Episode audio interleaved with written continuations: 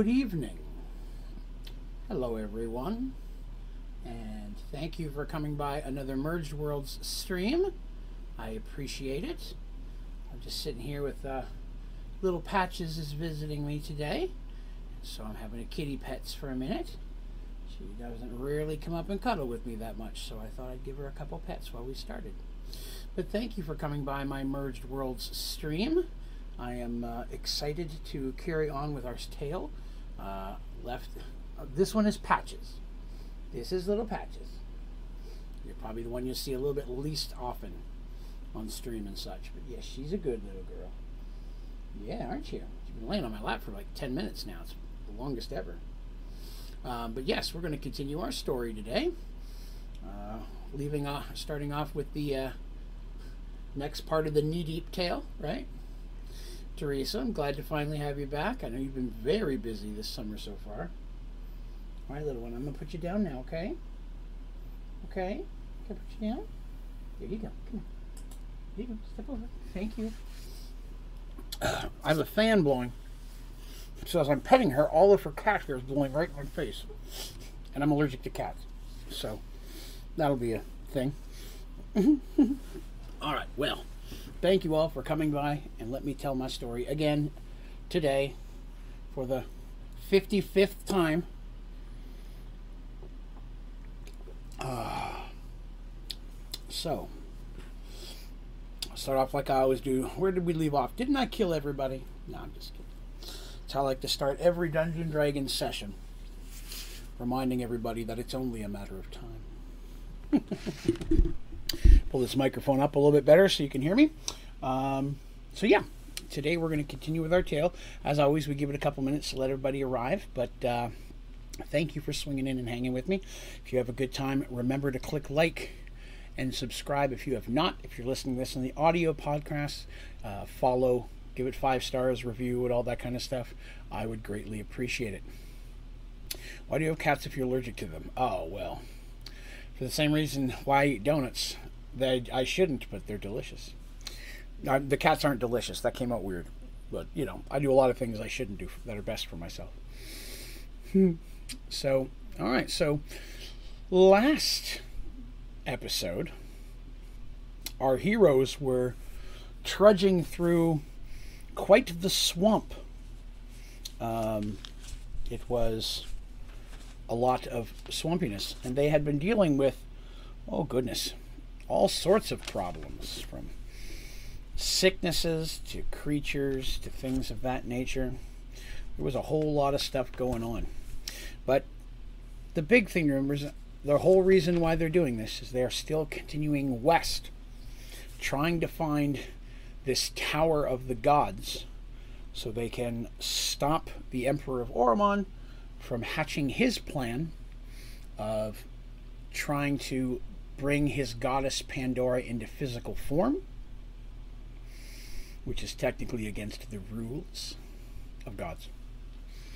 Uh, but they don't know where it is. They only know that it's somewhere to the west. And so they're trudging through trying to find it, while at the same time not being caught by Oromon at all. So, and I, I, I was asked to clarify the Emperor's name is Marcus. Uh, Marcus Dawnbringer. And uh, he is the Emperor of Oromon. And there was some confusion. He is not Oromon, he's the Emperor. That's the name of the country or empire. So there's that. But um, so as we finished off, they were going through and they'd fought some things, and they were attacked by Vyogi, which are little three to four foot tall at most uh, frog men, by large amounts of them. And then, more of a horde issue. It's not that they were very, very strong themselves, there were just a lot of them. So when they were able to successfully defeat them, and they appeared to have retreated, checking their numbers, they came to realize that two of their party were missing. And searching the swamp, make sure they didn't, you know, get knocked unconscious and be underwater or anything like that, they realized that Dandy, our Kender friend, and Miasha, the very large, uh, height wise, she's over seven feet tall, uh, cleric of healing, the two of them were missing. The rest of our heroes then went off in pursuit of the Vyogi, trying to track them through the swamp to get their friends back. that's the assumption at this point that they were taken. Why, they don't know. They finally arrived at the edge of a great lake of the swamp. Appears very deep. They could see on almost the opposite corner, opposite side, a uh, little huts and stuff that was clearly the Vyogi village or camp. But floating in the middle of the lake were their friends Dandy and Miasha, strapped to uh, very makeshift rafts, and uh, they did not appear to be conscious. So, of course, our heroes feared for their safety. They decide to go in there and help them, of course. And Darsh, with his ring of water walking, starts busting across the top of the water to get to them. it's about that time that a very large, nasty looking creature rises out of the water. And the, the creature is called a frog froghemoth, a behemoth like creature yet amphibious like a frog. It has three eyes on the top of its head. I may have said two last time, I can't remember. I believe it has three eyes on the top of its head, long gangly appendages, some tentacle looking things, uh, and just a bad disposition.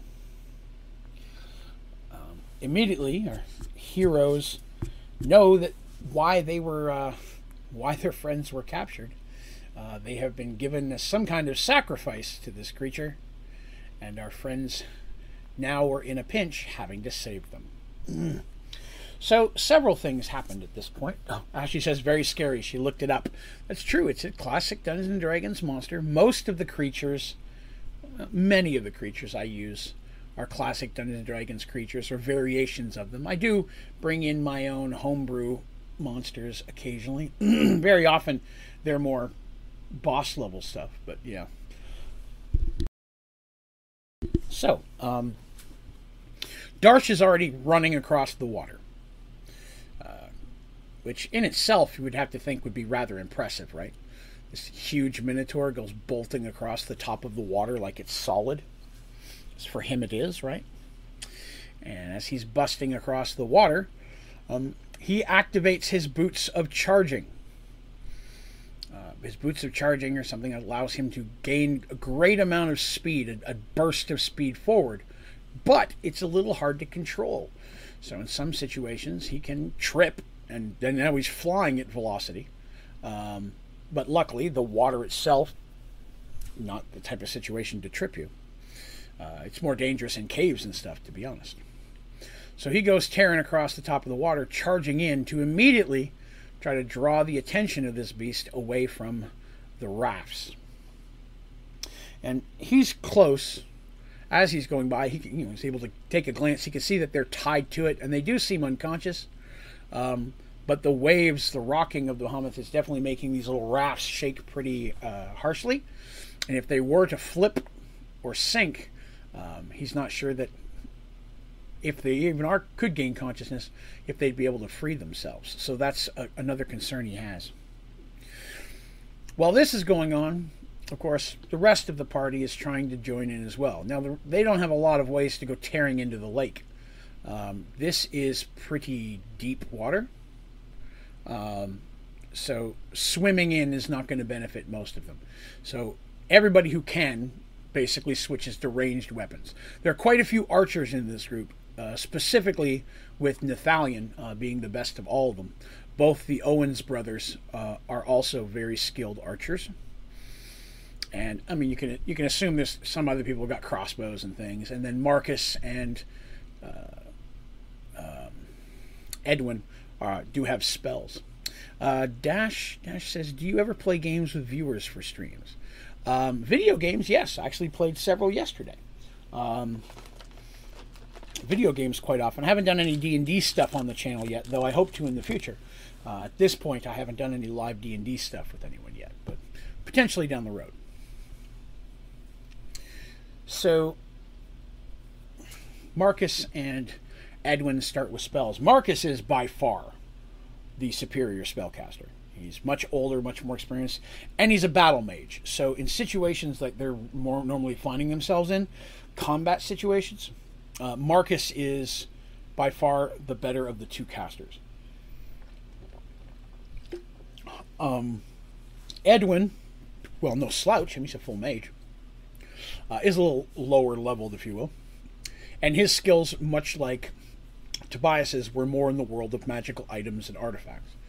Um, so he usually ha- he had, if I remember correct, a couple wands, rings, and a bunch of potions. He had, and that's what how kind of he he did most of his combat damage.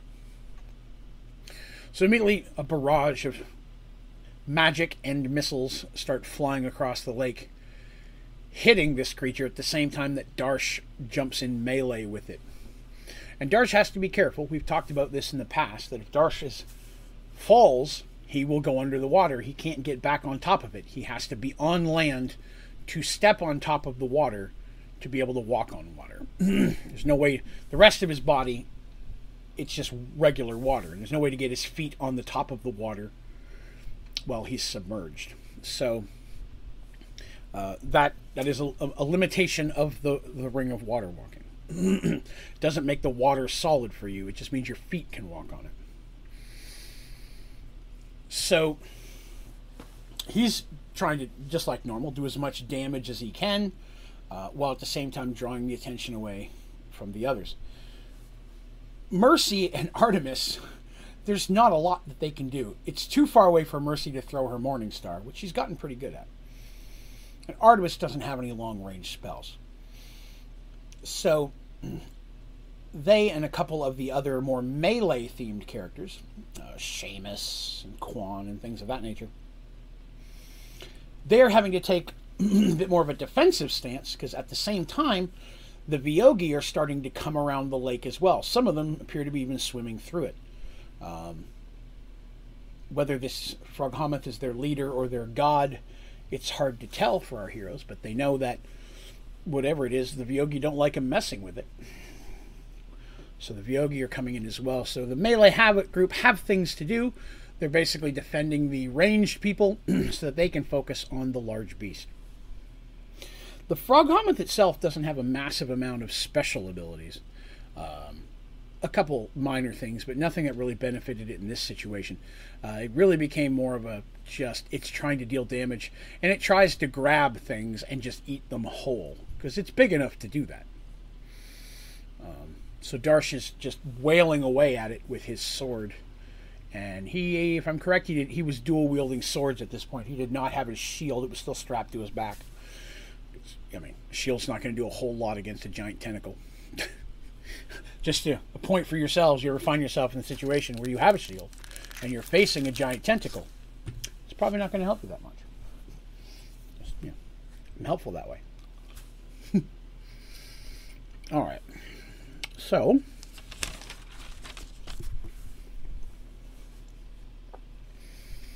the battle itself didn't take too long. Um, Darsh did, in fact, get knocked. Um, into the water. He'd done a good chunk of damage, but the Froghemoth did get a good hit on him, putting him in the water. That didn't mean Darsh couldn't attack anymore, but it greatly limited his abilities because it's deeper than he can't touch the ground. Water's too deep. Now, while this is going on, Quan had started to swim out to try to get to the rafts. Um, if he could wake them up or get them untied, then that might be so somewhat. Quan was doing that. Uh, one of the better swimmers in the group. Quan has all these skills. It's odd because I didn't like superpower Quan. I gave him a range of skills that I thought might be helpful, and he ended up just being really, really just versed in the stuff they needed every time they needed it. It lucked out that way. But he manages to successfully get to Dandy, who by this point has awoken and has already half freed herself. The Vyogi didn't take much of her stuff. Um, and even if they did, they took most of it. She's still got knives hidden everywhere. She has a knife, and she's mostly has a cut. By the time Quan gets there, he just has to help her a little bit. And then he swims on to get Miasha. Well, Dandy starts making her way back to the shore because Dandy's feeling lightheaded. They had been given something um, to knock them out, and so she's not fully like in a point where she can fight. So she's trying to swim. She's really on the raft trying to use it to get back because she's still very out of it. It's at this point that Miasha's raft flips. Um, it's still floating, but now Miasha's on the wet side. Um, Darsh doesn't see this. He's still fighting. Uh, Quan is diving under and trying to cut the ropes off her. Uh, she is conscious at this point, as being dunked underwater will do for you. And she's thrashing around quite a bit, and she's relatively strong just from her overall size. But the ropes are holding her, but the raft is starting to fall apart a little bit. Uh, Quan manages to get her cut out, but by that point she's uh, unconscious again. She's just inhaled too much water. And he starts swimming backwards, trying to pull her on the shore. And her man, she's a big person. I'm pointing this out. She's not. I'm not saying she's a fat person. I mean, she's just a very tall, large person. Um, and so Quan is. It's a struggle for Quan, who's a little on the smaller side himself. Luckily, they're under. They're in water, so that helps buoy her a little bit. But he doesn't have the raft. The raft pretty much fell apart. And so he's trying to pull her back. Seamus, at this point, has dove into the water per Mercy's instructions to go and help pull in, pull her in, and they're successful in doing that. Um, Marcus really did a big, big bang in this one. He fired off a couple of his bigger spells: fireball, lightning bolt. Some of the big damage one. Um, the lightning bolt had the minor effect of electrocuting the water a little bit, so Darsh got a little zapped out of that uh, which he had some words for Marcus later about, hey, when firing lightning bolts at things in water, please make sure I'm not near them. But uh, the frog Froghemoth finally wraps its tentacles around Darsh, like it's planning to and is trying to eat him. Uh, his arms are free, and so he's literally just stab. Every time he goes in to try to bite him, he's stabbing at its mouth, and it doesn't like that. But it's trying to get this big, meaty, horned thing in his mouth. Nathalion also did some good work in this one, managing to take out one of the eyes relatively early on. Um, that had a pretty damaging effect on it. Uh, but, as expected, eventually, uh, Darsh uh, it gets a very good cut and cuts off the end of its tongue. It has a long tongue. It doesn't cut off a lot of the tongue, but it cuts off a chunk of the front of the tongue. And that's painful. I don't care who you are. Uh, and it basically throws him at that point uh, towards the Vyogi village, which is a distance, and he ends up in the water halfway. It's not like a, it's not going to throw that far. And he's in the water, and he's kind of out of the fight at this point. The splash stuns him for just a second with the force of it, but uh, he take he's too, he's going to take him a while to swim either direction. He can't he can't walk on the water at this point. So it comes down to the ranged folks, um, and they successfully do quite a bit of damage to the Froghemoth, and it eventually sinks back down under the water. Uh, they don't know if they killed it or if they hurt it enough that it's just tending its wounds, but at this point they feel the best thing they can do is to get away from here because uh, it didn't look like it was trying to come on land at all, and they're hoping if they can get back out to the swamp, it'll leave them alone the Vyogi at this point, seeing it crying out, especially when Darsh chopped the end of its tongue off, uh, and it screams out really loudly. Uh, they freak out and start to take off into the swamp. Even the ones in the village take off, and they just start scattering everywhere. Uh, seeing their god take you know, that type of a damage is not something they were expecting. So uh, Darsh was swimming to that shore because he was the closest. By the time he gets to the village, there's nobody there. Uh, he's able to look around a little bit and find a few things of Dandy's and Miasha's backpacks and stuff that are still there. So most of it's strewn on the ground. He gathers up everything he's got, and brings it back to shore, uh, where Artemis is healing Miasha. Uh, they have to give the whole, you know, mouth to mouth, get water out of her lungs thing, and then they heal her. But they were successful. But uh, Miasha, Miasha has had several close calls in this adventure already. She's Miasha is not the adventuring type, and I promise you that she is very much doubting she's ever going to be uh, adventuring in the future. This is not her cup of tea, even a little bit. So, Um, they gather their stuff up. Once their friends are okay, and they get back out of there as quickly as they can because they don't know if the frog Froghemoth is going to be back or not, and they don't want to deal with it. So they manage to flee, and they have no other issues from the Vyogi moving forward. Uh, so that ended well, and they end up spending the next couple days still trudging through the swamp, a little bit slower at this point, a little more paranoid. Um, one of uh, our followers of the podcast, our good friend Paul, asked me, Did anybody at any time use the flying carpet? And to be honest with you, no. They never once asked me if they could use the flying carpet. Somebody could have got up there and, you know, scouted or something, but nope, not one time did they even think to use the flying carpet in all this swampness. Uh, so they, they bumble their way through it.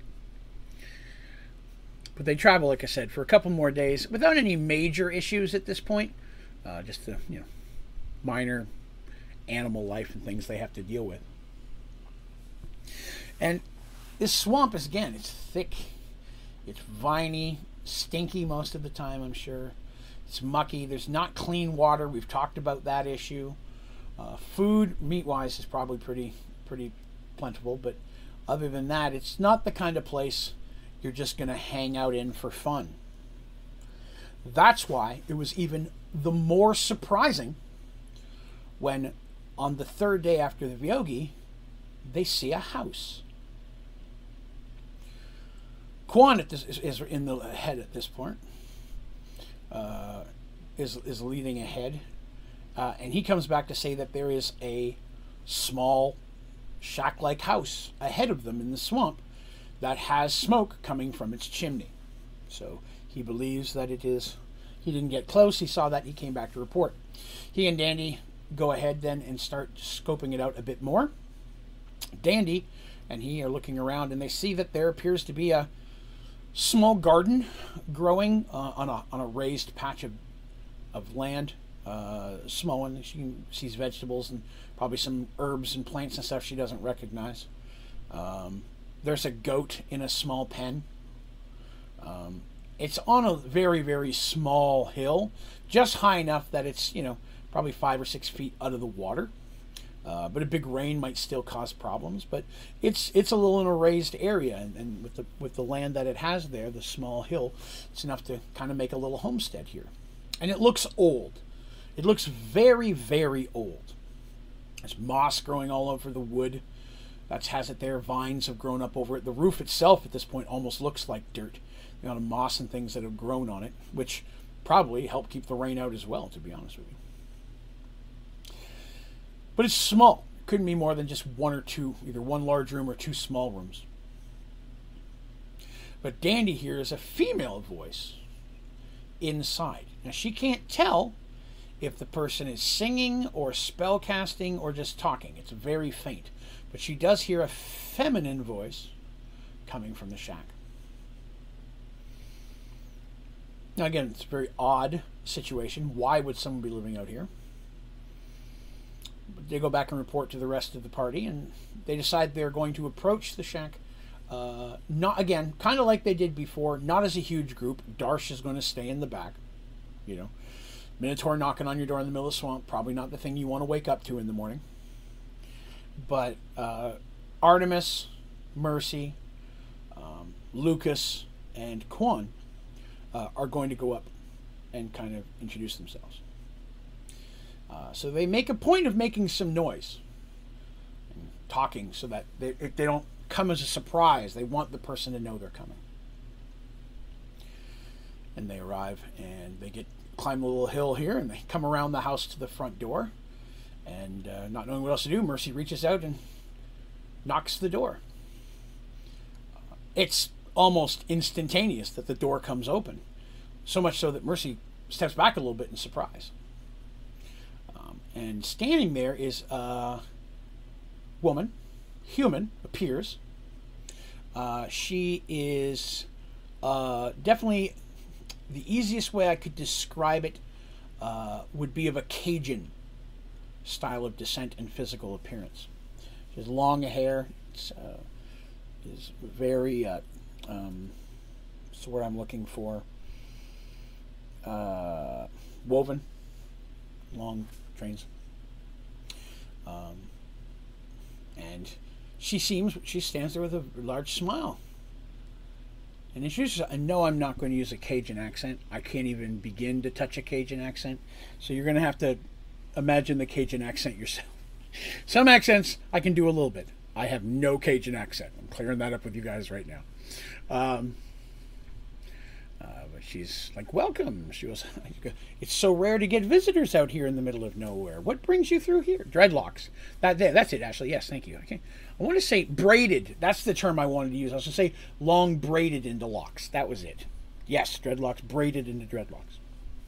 And and she's uh, she seems quite pleasant, but she doesn't seem surprised. And she steps out and she's like, she goes, It's so rare I get a visitor out here. What brings you along in this type of land? And Mercy introduces herself and the others, Artemis, a cleric of healing. And she, the woman, makes a moment of delight. Oh, such a lovely elf. Oh, uh, then Lucas, oh, a strong man. You can tell you're a uh, Quan, oh, you look like someone who knows his way around places. Just a very, you know, very friendly and, and, and uh, making a point of commenting what each person kind of looks like they'd be good at. Uh, which is probably obvious, but at the same time, it's it's interesting that she she describes them in that way. And she said, "You have other friends out there." Mercy and Artemis feel it's best not to lie in the situation, and they said, "Yes, actually, we're we're part of a larger group, but we didn't want to just come stumbling along and uh, you know make you think that." We're here some type of an attacking force. We're just passing through these lands, and we didn't want to start it. Like, oh, you can't startle me. Her introduces herself as Agatha, gives no last name. But she says, "You tell your friends to come on up too. It's perfectly fine. There's room for everybody." And Mercy and Artemis are like, "Okay." Quan goes back, and everybody else comes trudging up, which is kind of nice. There's again, there have not been a lot of dry spaces that they've found. Few, occasionally, they find them if they find one even midday, they normally will camp there just to try to get a dry place to sleep. Uh, there's this this small hill is big enough for all of them, and they're up there, and everybody's sitting down on what is one of the driest pieces of land they've seen in weeks at this point. And Agatha seems nice, and she goes around and asks everybody's name and shakes everybody's hands, and it just seems pleased. While that's going on, Dandy and Mercy are kind of looking around and peek into our house, and you see all the things you think you'd see in there. There's candles all over the place, and there's like animals, uh, uh, taxidermied animals in there, and pots and things hanging from the ceiling, and there's vines and such in there. It has a, a strange herbal smell coming out. Uh, uh Artemis has uh, a decent amount of herbalism skill.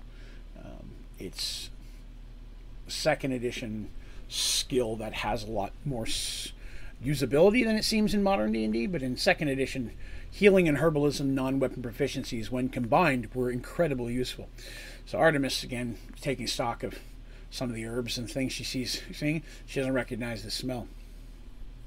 Agatha uh, finally, after saying hello to everybody, comes in and she steps back into her house and comes back out with a with a chair and sets it down and sits sits on it and begins chatting with them all. Most of them are sitting on the ground at this point.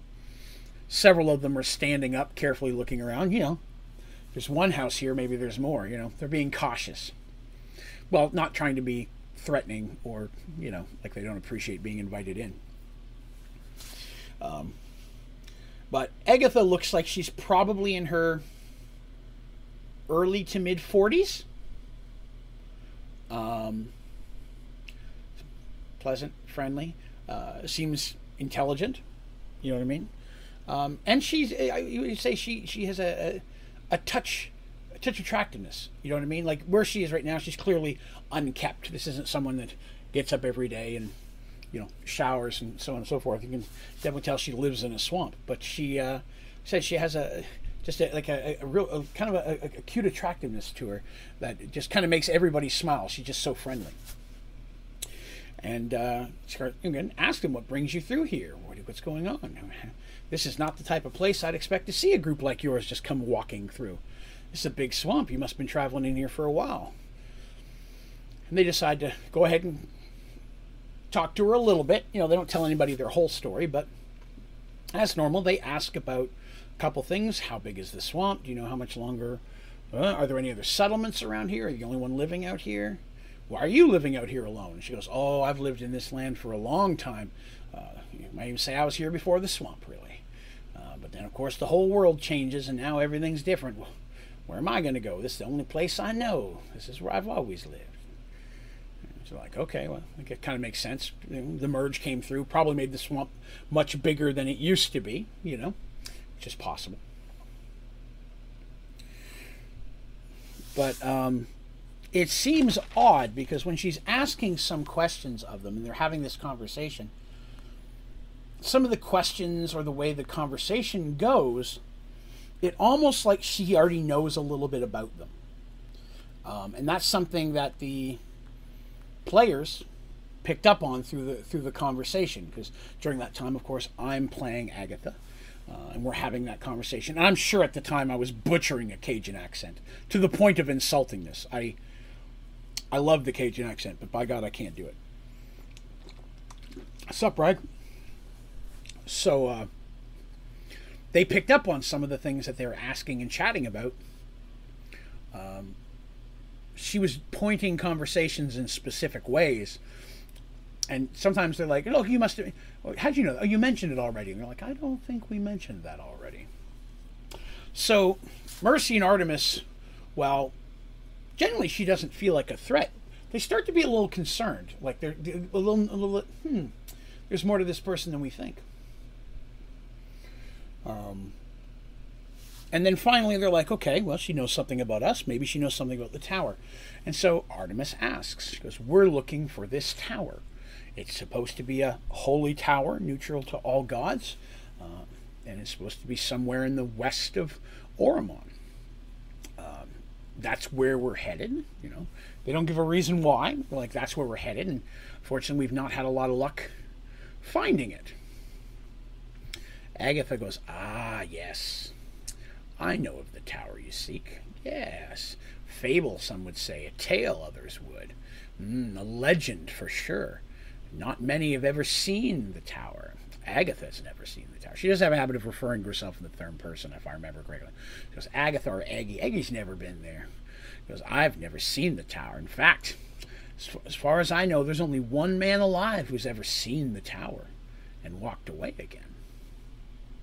Well, this definitely perks up their knowledge. She goes, Oh, they're like, You know of a man who did that? She goes, Yes, yes. Because I, I know the man quite well. I do, I do. He's such a, he's a nice man, too. Friendly, very knowledgeable about the tower, you speak. And they're like, Excellent, cool. Uh, you think you might tell us where he is? And Agatha gets a very big smile. And as friendly and as polite as she is, in this very that just brief moment, uh, the smile she gives kind of gave Artemis and Mercy the chills. Just that that smile just seemed a little bit off. She says, "Ah," she goes, "Now knowledge, knowledge is power, and a currency not easily spent." You're asking for something, hmm, a piece of information that a lot of people would really like to have. It's not the kind of thing old Aggie could just give away. But I'll tell you what, I'll strike you a bargain. I've lived out here for many years, and you know, not far from here are some old ruins. Oh, old as long as the swamp is, I'd say. Old as long as the swamp is. And inside of those ruins, there'd be a necklace. Necklace that belonged to someone important to me. And I've always longed to have that necklace back, but man, that type of place has got bad mojo. It's not the kind of place old Aggie could venture into. It's it's just not safe for a lady like myself. But you guys, big, strong warriors and magic users and clerics and it's like your own little small army here. I bet you guys could get that necklace for me. If you guys could get me that necklace, I would be so appreciative I could answer any questions you might have of where to find the man that would help you find your tower.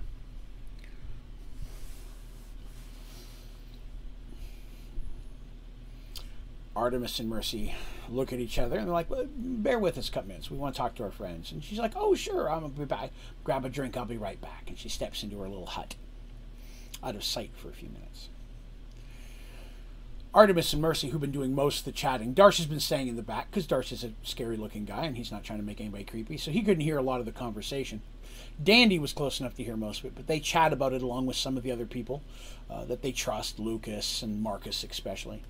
And they're like, "What do you guys think?" She thinks she knows someone, and they're like, "Well, I mean, we don't have any other clues.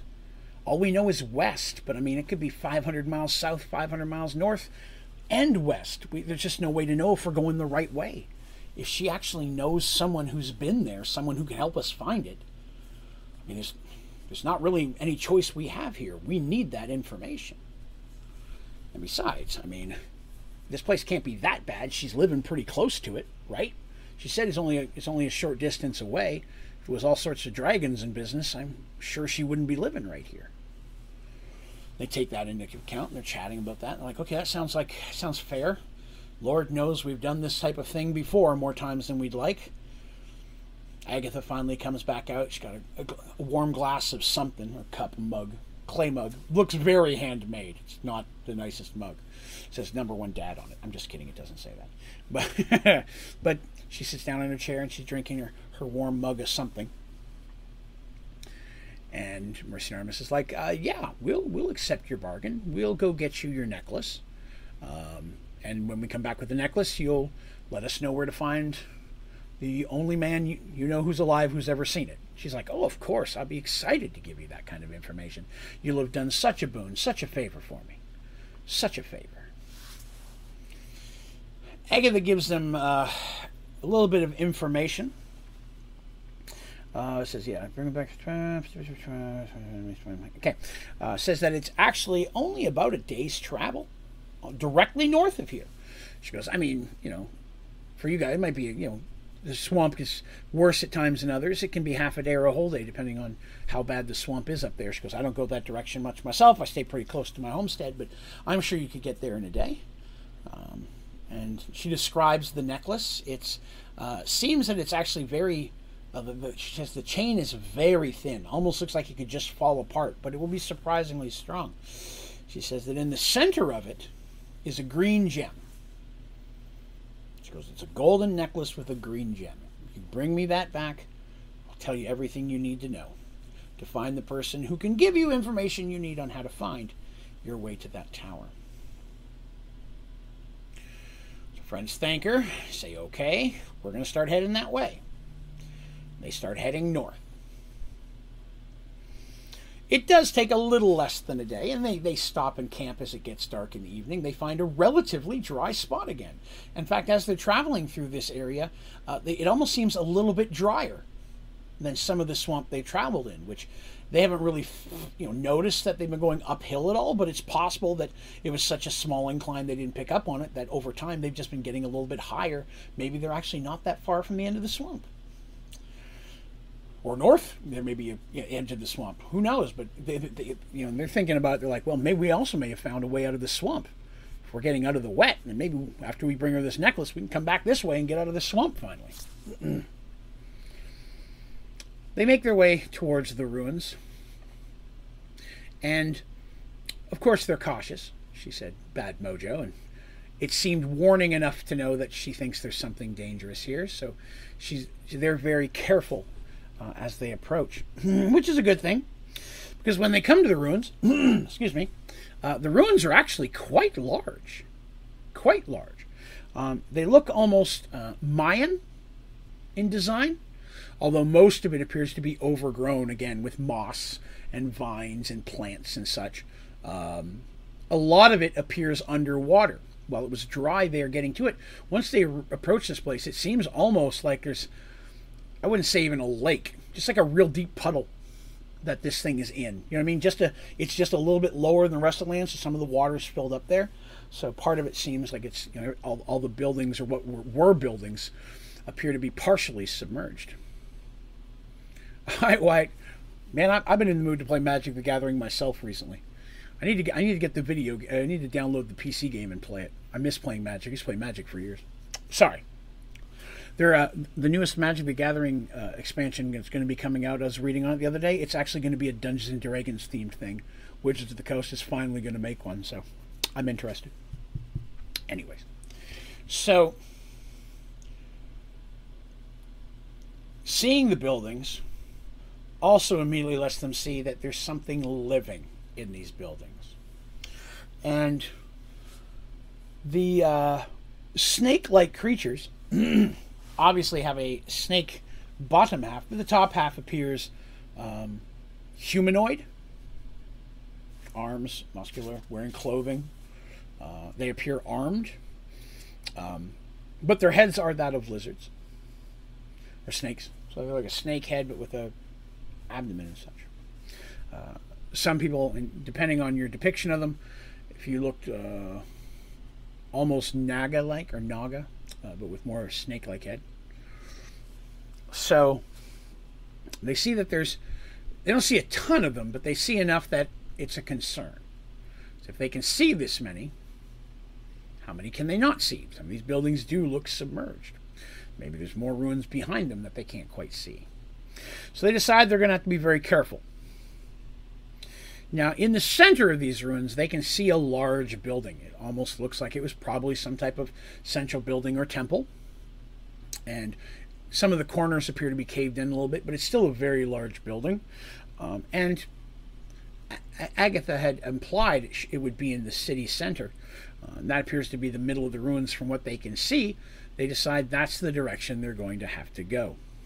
So they begin trying to sneak through these lands. Now they've seen six to eight of these snake men, and they all appear to be male at this point. They don't see anything that's female, um, from from apparentness anyway.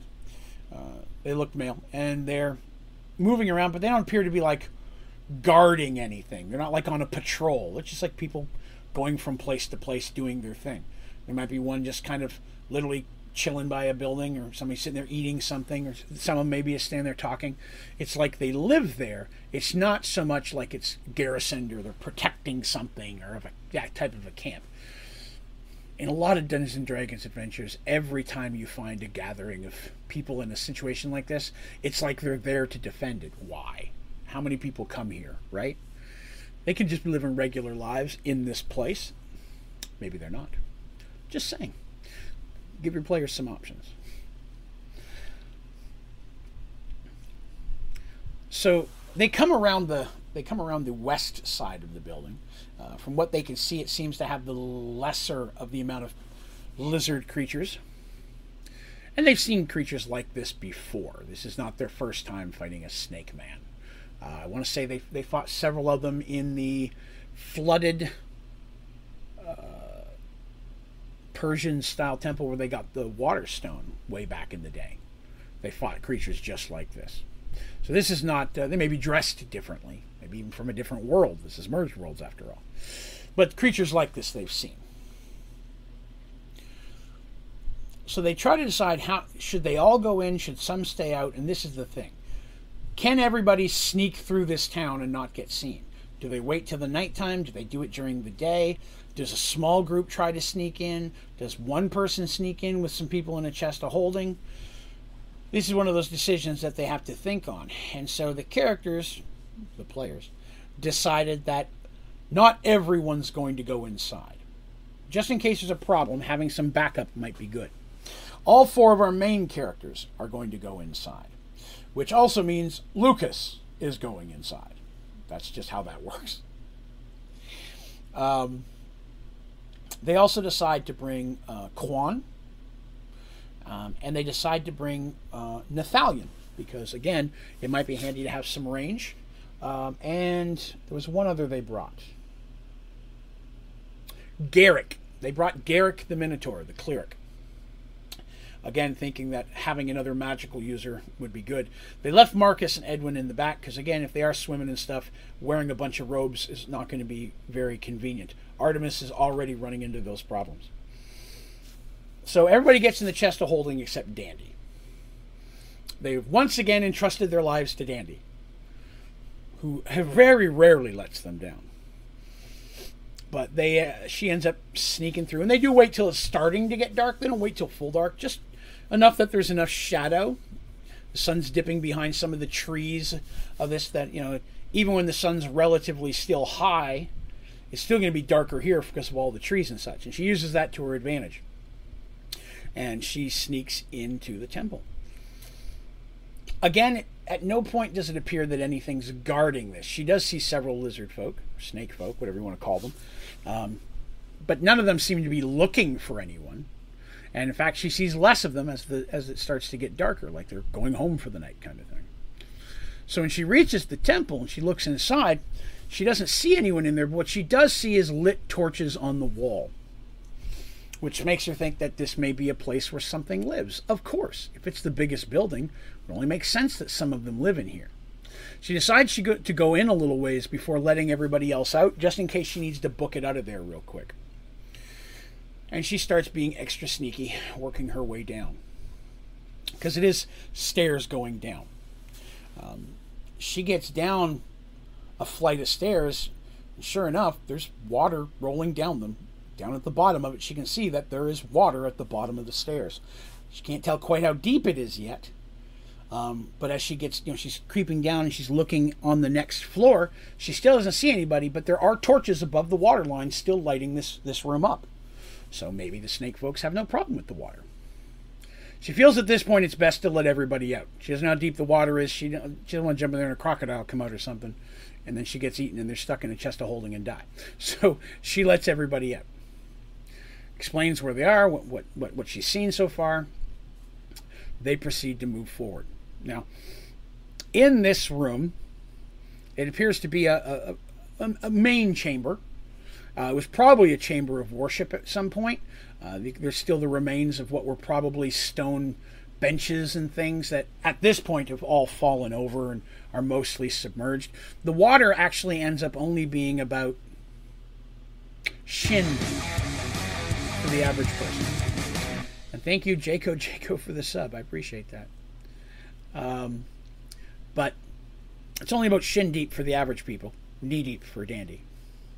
Um, and so they're they're careful. They don't see anything moving in the water. Everybody's got their weapons out because you know they're in they're in a tough spot right? Because what if these are not hostile people? These could just be snake folks living in their te- in, in their temple, right? Doesn't necessarily mean they're evil or bad people. Uh, and our characters are very conscious of that. They're like, we don't want to rush in here and kill a bunch of innocent people. Turns out Agatha's the bad one, you know. At the same time, you know, they don't want to die, so they have their weapons up. and they start making their way down. Now there seem to be as they're making their way into this room, there is a doorway in the back, a large one, very square. And uh, Darsh is actually going first in this situation with Dandy. Dandy's still checking for traps the best she can. It's not an easy find in this situation. But Darsh is also the tallest, so if the water does get deeper all of a sudden, he's the best chance of still being able to hit the bottom of it. And he's got his boots of water walking. He could literally step up onto the water should he need to. He's not doing that right now because he's tall and he'd have to crouch. This this is a, a big room, but he's also very tall. So that's an option should he need to. They're making their way through that doorway, and they see that the doorway is another large set of stairs going down. The water uh, running down the stairs. Now, down there, it seems relatively dark. They don't see any torches at this point. They do hear what sounds like muttering from another doorway past the stairs. So this room is mostly stairs with a little walkway around it, another door in the back. So they have to make a decision. Do we go and try to see what's talking and confront that? Which could be something bad we have to fight, or could be something good we have now caused problems for? Or do we want to try to sneak down the stairs? And they decide to sneak down the stairs. They said, you know, if whatever it is, if the necklace was up there, they always have probably going to have to come back up. If they could avoid finding running into anybody, that's what they'd like to do.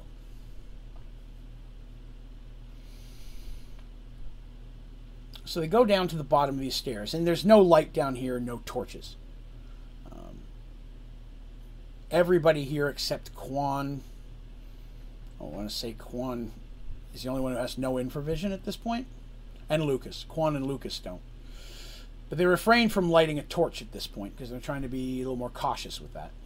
So they're just, you know, kind of bumbling through the dark. It's not pitch black down here, but it's pretty dark.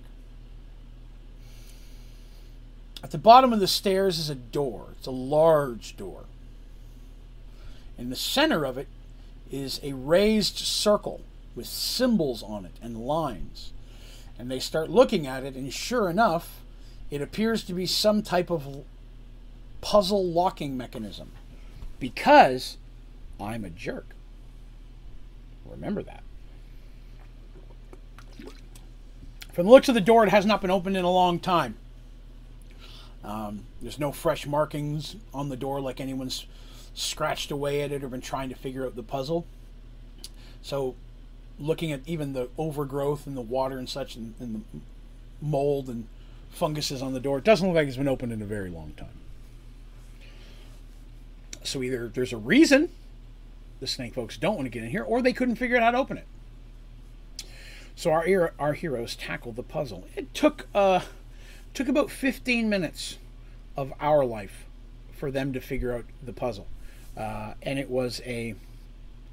Uh, imagine it was a puzzle with like planets. And it was a, it was a matter of aligning the planets successfully. There were different rings with different planets on it, and they had to line them up in a specific pattern. There were some symbols and such on the walls that helped point out the order of those. They had to search the room and, and find those. They up having to light a torch at that point uh, so they could read the walls. But then eventually found enough of the symbols that they were able to figure out the order of the planets and open it up. Now, are there other planets? Probably before merged worlds, but this has existed since before merged worlds. And that's the thing I have to remind folks of a lot of times when I talk about merge worlds. Even though merge worlds is this new crazy world and a funky realization and reality and such, everything there was already there. So you're going to run into stuff that doesn't match merge worlds. It matched the world of origin instead. They manage to get the door open. Now, when they do, they hear it unclasp, but the door itself doesn't move. Uh, they have to basically push the door open, which isn't easy. There's water here water pressure. And because it's hard to push the door open, lets them know there's very likely water on the other side as well. But Darsh is strong enough with Garrick that they were able to clink it open. But it was not quiet. It made a noise. So there were some concern that they may have attracted unwanted attention. So as soon as they were inside, they did their best to close it most of the way, so that hopefully anybody looking down there would, would still look closed. But they didn't want to close it all the way just in case it locked again and they couldn't find their way out. So this dungeon, because that's of course what this is, right? Um, was not uh, was more of a trap-based dungeon. Uh, there were some combat and things they had to deal with going through here, um, but each room in itself was not so much a puzzle but an annoyance. There were things they had to do in every room. Most of it was activating certain levers to open the door to the next room. Uh, that, like I said, that first door was a puzzle, um, but each room had something about it that made that difficult. Uh, in the first room they came into, um, the floor was completely covered in snakes. The floor was mostly wet, but no more than just a few inches, but it was just writhing with snakes. And immediately they can say these are all poisonous snakes. None of these snakes were not poisonous. There were small holes all over the walls. You could see the snakes were sliding in and out whenever they wanted. But it was just very, very tons of snakes. Very Indiana Jones like, if you ever saw that movie. They can see that there's a door ahead of them on the left, and over on the right is a like a switch lever. They can pull down like a just a stick coming out. It's kind of large, but uh, Darsh Garrick probably could. Mercy could probably pull it down. Mercy's no slouch. Um, they have to get across this room of snakes. Um, the problem was they did not know that there was a spell cast on this room that reverses magic. So any spell they cast while inside did its reverse, if it was possible to do so. Um, so this became an issue because they're like, okay, we've got to get through. They lit some torches, and we're using the torches to try to push the snakes back. Um, but sure enough, one of them gets bit. And Artemis casts Heal Poison. And immediately the person gets 10 times sicker as she just drastically increased the amount of poison in them, which was very confusing. Garrick tried to heal the same person, and it was Kwan, by the way. And he, he passed out and he's turning green. It looks like he's about to die of poison. And so they're trying to cast it like something's wrong with the spells. Um, they had some potions and stuff they were able to use. The potions still work fine. Spells themselves that were reversed. Um, uh, but Garrick tries to cast, a, I believe it was a flame spell, uh, to try to burn a bunch of the snakes. And all that happened was is the water started to rise. And he's like, "No, I said fire, not water."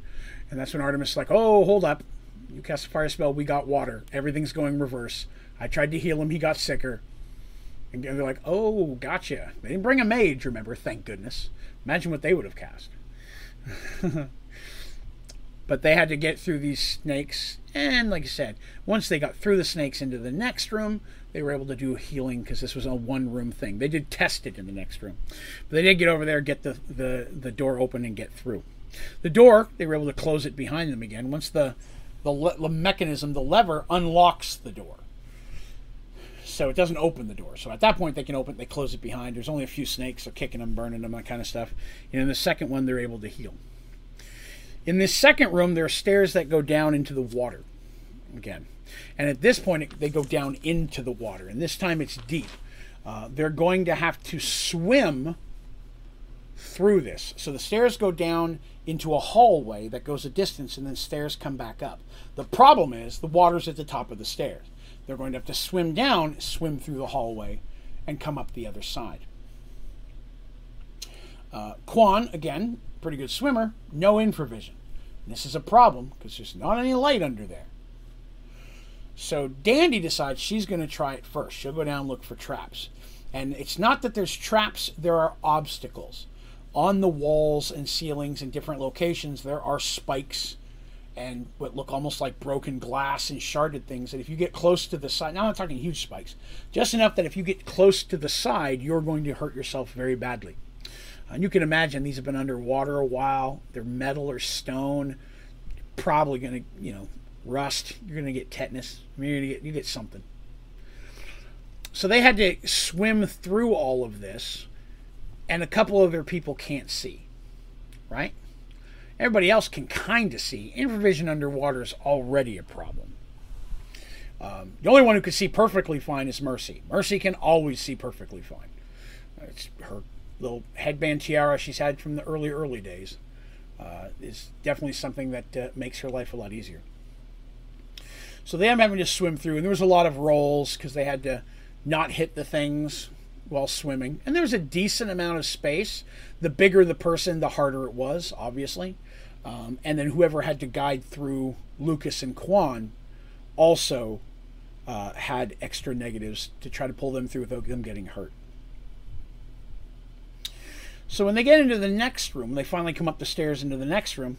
Uh, the water, the stairs aren't quite as high up, and here the water is knee deep. And here next to in my book where it says knee deep, next to that in brackets I put L O L Z because I was just tickling myself with another knee deep reference. Um, in this room, like I said, the water is about uh, knee deep for the average person, a little bit shorter for Darsh. There appear to be four alcoves. Each each of the four walls, they come up the stairs in the middle of the room, have an indentation. So it's kind of like a big plus sign but each one has some water that go, gets deeper there. So like some stairs. Imagine if this was just a dry temple, it would be some stairs down to a small flat area. Each one of the at the end of each one of the cross symbols. Um, and they can see just above water level a lever in each one of these things. So they're like, okay, we have to do these. Uh, Darsh decides that in this situation, he's going to take it upon himself to just walk across the darn water and just flip the switches. Because, you know, that would beat whatever traps I put under the water. Um, I was ready for that. So you're standing on water, the water's still wet. So when you pull down something that electrifies the water, it is going to get your attention. Uh, Darsh took uh, let's see, 2d12 plus 10 points of damage. That is the possibility of 34 points of damage from electrocution. Um, he could also save for half. Hey, Jonas, what's up, sir? So he could also save for half, right? Um, Darsh got the snot zapped out of him in that water. Didn't knock him out, but man, it came close. Came close. Flipping the switch is what actually lit that. Uh, let's see. The second alcove was actually a tunnel where the lever was at the end and it was very hard to pull. It required a strength check. Uh, so in that situation, somebody else swam down there, wasn't strong enough, had to come back and get help. Uh, the third one, when they flip the switch, it ends up making spikes come out of all four walls of the little tunnel they had to swim into. And they had to swim back through that with a very narrow area. And the fourth one didn't do anything. And that scared them the most. When they flipped that fourth one, nothing happened. So, sure enough, after they opened the fourth one, a piece of the wall opens up, which was the wall was all carved and such because it was covered in all the moss and stuff that had been in there. Uh, they couldn't tell there was really a door. There ended up being a door. It wasn't that it was a secret door. It was just covered in stuff. So they go into the next room, and this room is actually stairs. Ooh. Thank you, Ejarnik, for the sub. I appreciate that. Um, in this room, there's actually some stairs that went up that took them out of the water. Dry room for once. Um, and the floor is covered in metal plates. I say plates because they have a frame and then the plate in the center is raised. It looks like a big button. Every single one of them. It is not a trap per se because it's obvious that if you step on this, something's going to happen. It's also not disarmable. It's not technically a trap. It is a mechanism, but there's no off button that can disable it. She doesn't have, Dandy can't do that. So in this situation, they just have to make their way across the best they can. Um, and it had there were different different plates did different things. Some shot arrows out of the wall. Uh, some had a big blade that came swinging through. There was all the classic dungeon stuff you'd, you'd think for. Uh, and there was a pattern to the plates. I did not have written down here what it was, but I remember there was a pattern to the plates uh, that I want to say there were symbols on them. And it, if two of the symbols were pressed at the same time, nothing happened. So they had to try to keep one person on that symbol while someone stepped from that symbol to that symbol to that symbol to, so everyone could move across. And it didn't matter which symbol it was, you just had to have two of the same symbol pressed down and nothing happened as long as you stayed on those symbols. There was another room after that, they had to fight some giant snakes because, you know, giant snakes, man. fight some giant snakes in a snake place. Uh, that room was two thirds of the way full, so that was a, a, a battle in the water against some snakes. Uh, and then they end up coming down to the last room. So the last room was not a room, but two. So when it shows up, it, it forks and goes around a corner, right? So imagine you get to a, a dead end where you can go left or right. You walk two feet, and then it turns, you're both going north again. So it's a big, almost U-shaped room, or I guess Y-shaped would be better, more accurate. Um, all these rooms, since the mechanism, this room here was dry again, because again they keep going upstairs and downstairs. There's a lot of that. Um, and in this room, they find several large, again, pressure plates like they saw before. Um, and each one has symbols on it, and there are other ones on the other side. So it came down to a point of certain people had to be standing on certain pressure plates to move forward. And again, there are signs and clues on the wall, and they have to search for those, which they did. And they were successful. Uh, when they did that, what was the the middle of the Y that I was talking about, where you had to go left or right, actually a door opens up there, and you can go up in between the two things that went north, the two passageways that went north. And so they head in there.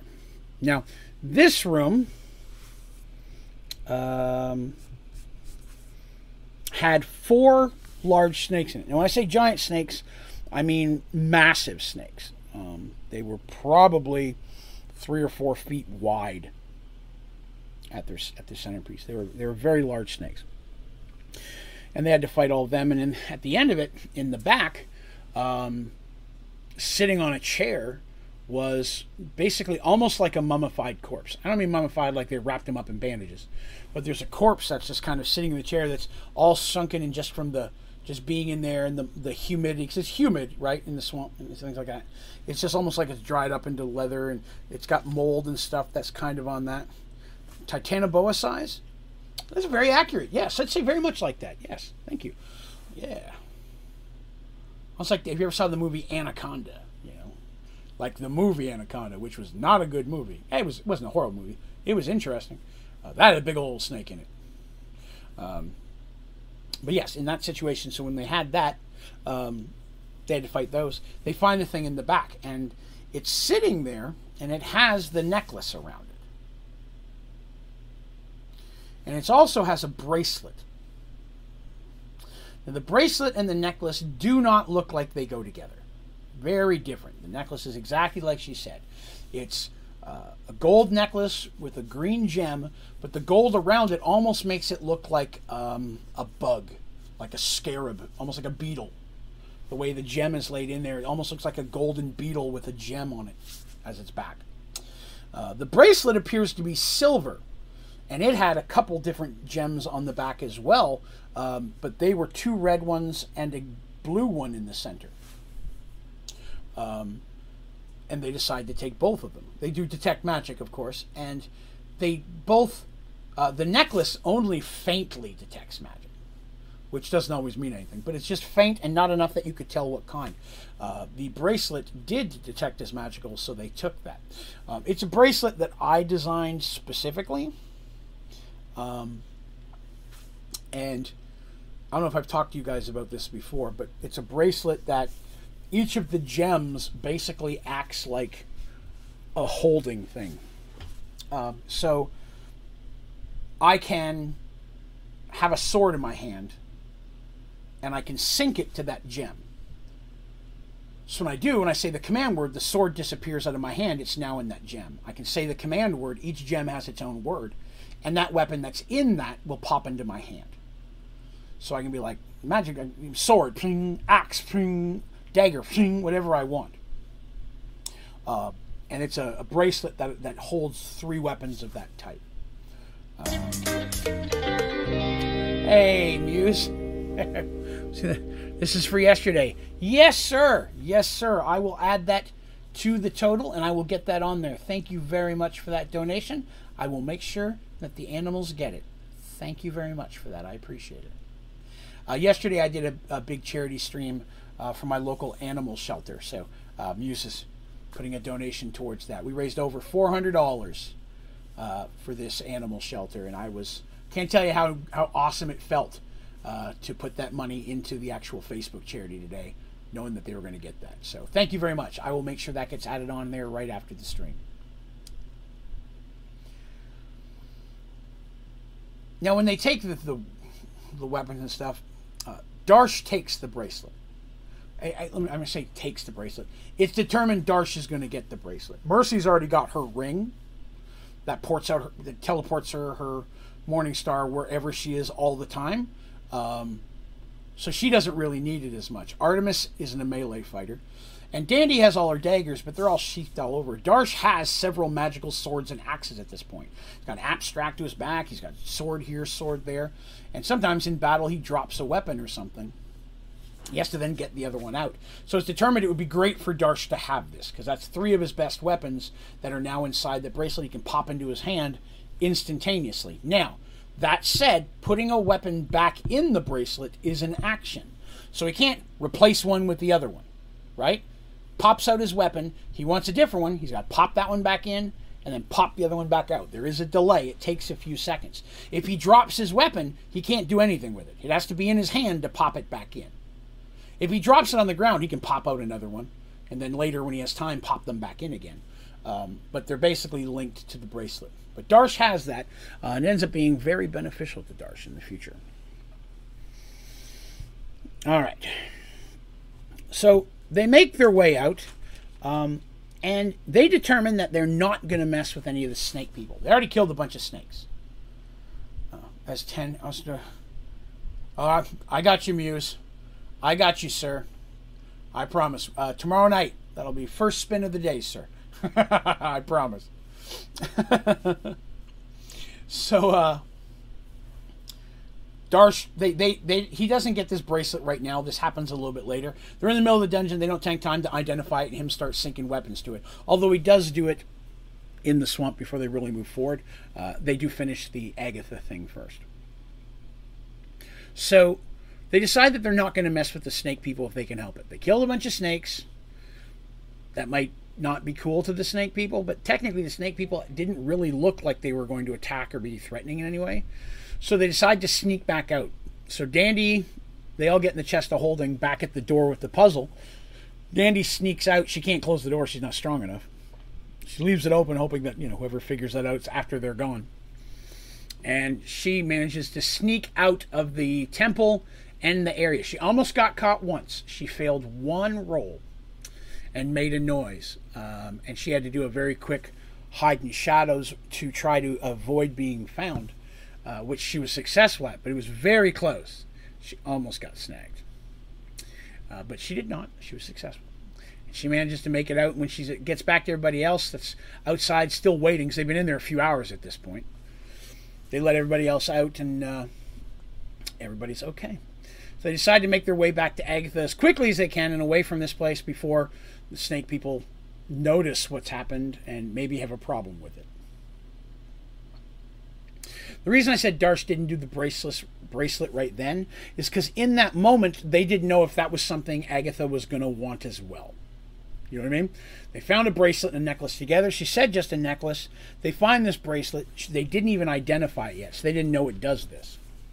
Um, but then they return to Agatha, who is ecstatic to see them. Like, very excited to see them. And is overwhelmingly excited to get the necklace. They said, We also found this bracelet. She's like, I don't care. Like, she just dismissed it. She goes, I don't care. She goes, you, you brought me this necklace. I cannot tell you how long, how long I've wanted this necklace. How important this necklace is to me. Thank you so very much. I am happy. I am overwhelmingly overjoyed to give you the information that I've promised you. She does. She's straight up. She by the time she gets back, she's got this big cauldron for all intents and purposes, big pot of some type of stew that has miscellaneous mystery meat in it. Uh, but it smells really good, and everybody gets some because hot meals are not common in the swamp, uh, and it tastes delicious. Um, at first, they're like, "Is it poisoned? Is it a danger?" And Darsh's like, "I don't care. I'm eating it. if I die, I'm going to die with a warm belly." give me a bowl. And so, but nobody was poisoned. Agatha wasn't trying to kill them, and she did give them the information that they were looking for. She she tells them that they need to seek out a man na- named Darren Smithson, Smith's son. Sorry, I said that wrong. Darum, Darum with an M at the end, not an N as in Nancy, M as in Mary. Darum Smith's son.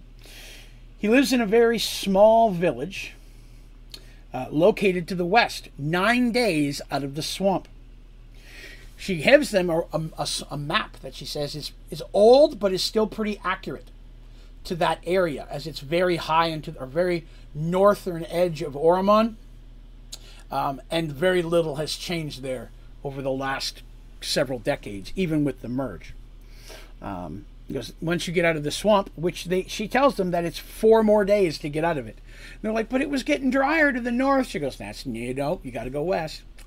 it's gonna get wetter. He's they're like, oh crap. So they had four more days to chill in the swamp. And once they get out, it's to take them nine days to reach this village. Um, but they accept the map. She's ecstatic and she's almost like rushing them out. Like, you better get going. You're gonna be, thank you very much. And she's again, everybody eats their meal, they have a drink, they hang out, but they're it's it's midday. They're not gonna camp there or anything.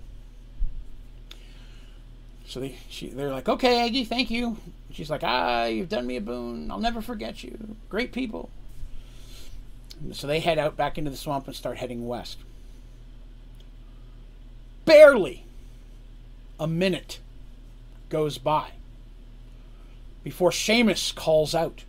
Now you remember, Seamus is riding in the back of this party. Seamus is, is one of the last people coming along. He's kind of their rear tank, if you will. Everyone stops and draws their weapon quickly. His cry was quite in shock or surprise. Mercy and Darsh, Artemis, our heroes, go rushing to the back, to see what's going on. So they're traveling single file, right? So that way, if somebody falls in a puddle, the other one doesn't. And Seamus points back towards Agatha's hill.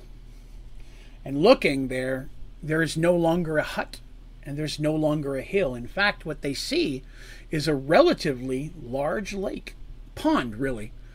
Looks like a large pond, which her hill would have probably been square in the center of it. But there are no signs of any type of life or structure has ever been there. No hill, no garden, no goat. Just water.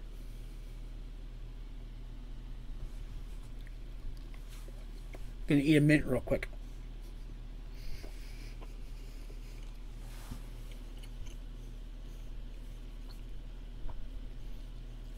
True to her directions, the party takes almost exactly four days to reach the edge of the swamp. A day before they reach there, they can tell they're getting there. The water is less and less, they're running into less wild vegetation. This entire four days is one of the most peaceful days in time periods they've had in the swamp. They're not attacked by anything large, no major issues, plenty of food. Um, but finally, after four days, they make their way out of the swamp. And I'm sure you can imagine the swamp. This is Merge World, so the the swamp has a hard cut, right? So it's swamp, it's kind of swamp. It's not really swamp. Bam! It's dry land. I could take one step backwards and I'm in a swamp. I can take one step forward, I'm in a valley or plains. That's how merge world works, right? Solid lines. They do not merge in merge worlds. Don't question me. So, so very immediately they're on dry land, and I cannot tell you how excited they were for that. They know they still have nine days to travel. Now they've been traveling for several months at this point, right? they've been traveling for a couple of months and they still keep in touch. They've got their little globes and they're able to keep touch with what's going on back in Serenity. At this point, they're advised by Ulrich nothing's going bad, nothing has happened. Um, they're all a little frustrated they didn't come with them. The children are all fine. True to his word, uh, Tobias has not left Serenity. He's been there the entire time um, and has cons- and advised him consistently that he has got no one's going to get into Serenity without him knowing it at this point. So they continue on, confident that everything's okay back home, and they everyone back home knows they're okay. And that was an important part of making this quest work, right? Because you can imagine that these people aren't just adventurers anymore. These are kings and queens and high priests. These are businessmen and women. These are people of importance who have lives and responsibilities. They have families now hey, we're going to disappear for four months. I mean, you just can't do that. Um, so it, it, had to be more of a they had to have a way of keeping in touch with the people. Isn't that right, Patches? Did you come to visit me again? Patches is back. Yes, you are. So that's kind of where we ran into. I had to I had to start providing them a way to make sure everybody was okay at home, or else justifiably I just don't think they would ever leave. You know, I know there's danger out there, but I can't leave not know, without knowing what's going on in my kingdom. Not that they could just get back there very quickly, you know. But I guess the thought in the back of their mind was if there was a real emergency and they had to get back to Serenity, they could break that hourglass and have Tobias open up a portal. You know, that's not what it was intended for, but in, if that's what had to happen, they could. They didn't tell him that, but that was their plan. So they travel nine days without incident. Um, several times they see what appear to be small villages or farmsteads, um, and they're a little bit more common. So at this point, they actually start avoiding them as much as they could. They want information, but according to their map, those aren't the towns that they're looking for. So they best not bring any type of attention to themselves if they don't have to. The land is very passable plenty of food and water available through hunting and vegetation and rivers and such and fishing. So they don't really need supplies. All they really need is information. They have a map to Dove to the place they're going, which is a town named Dove's Bend. Right? Yes, Doves. I said that already. Yes, Dove's Bend. So they travel to get there, and it takes them nine days.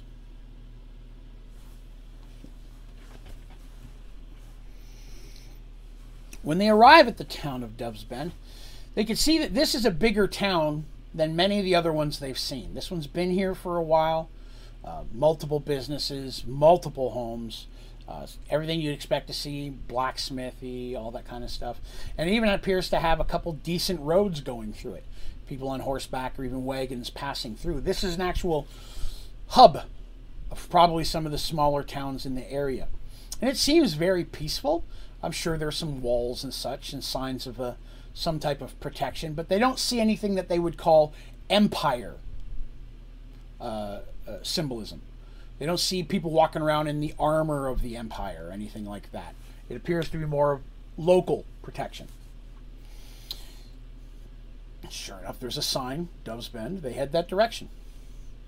Now, as you can expect, as is wont to happen, and one of the reasons why they avoided up to this point this is not just a group of people walking down the road. This is an incredibly well armed, well armored, incredibly diverse in race group of people marching up to this town. You got two minotaurs in there, you've got elves, obviously humans. Kender, the scariest of all. Marching up the marching up the road, because there's a little road, up to get to Dove's Bend. Once again, a bell is heard ringing, and sure enough, multiple people armed come to the edge of the town where our characters would be walking up to, that section of it. And they're armed, but they don't have their weapons drawn. There's a man in front who's clearly in charge. Mercy and Artemis start to walk. Everybody else kind of backs a little off a little bit while they, they kind of get ahead. With Lucas, of course. Lucas, that's the way it works. So Mercy, Artemis, and Lucas. Now again, very quickly, they re- they they notice Artemis, right? I've said it a million times. Artemis is their golden ticket. This is not only a cleric of healing, which you can imagine in an empire that's only allowed to worship Pandora. A cleric of healing comes marching up that's pretty cool. Not only that, an elf in a nation that is, as far as they know, 99% human. They've only run into a few non humans in Oromon. 99% human. She's an elf. She's a very pretty elf. People get very quickly taken in by that. Uh, Lucas wearing a obvious armor and tabard of the temple uh, and her symbol could very easily be seen. Okay, here's someone to protect her. Mercy has her own tabard and gear on. She's not wearing it, or she has her gear on. She's not wearing any of her Serenity tabards. They left that off just to be on the safe side. But wearing the temple stuff is fine. And they don't draw their weapons either. So when they approach, they introduce themselves. They're like, "Hello, I'm Mercy. This is Artemis. This is uh, Artemis's head of security." which in itself sounds impressive. Head of security. She goes, um, "We're traveling through these lands uh, on an uh, important mission for the Lord. for we're yeah we're traveling through. I'm I'm on a um, I'm on a, a quest from my God, which is not untrue. She's not lying, um, and that would be understood it's not uncommon for a cleric, especially one of high rank, to maybe have to do some type of spe- special thing uh, for their lord. So, and she's definitely of rank. You can tell that by her robes. Anybody who knows what clerics is going to say this is a cleric's robes, you know they're of high rank. And traveling with them, there's a paladin back there, and there's another Minotaur cleric, and she's like, my entourage are helping escorting me on this quest, and our quest has brought us to this town.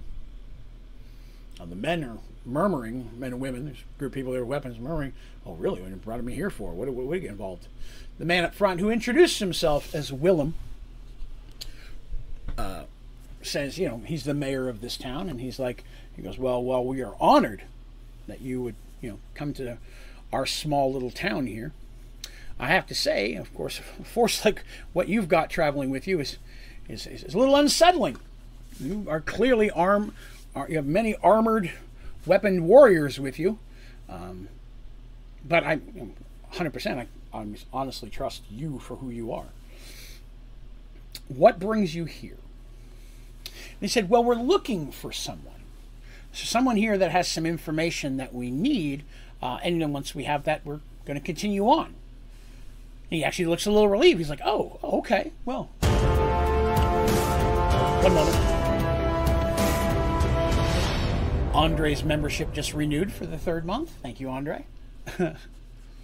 uh, but he says, "Oh, that's oh good. You carry on. We, I like the sound of that. Yeah, that's good. Okay.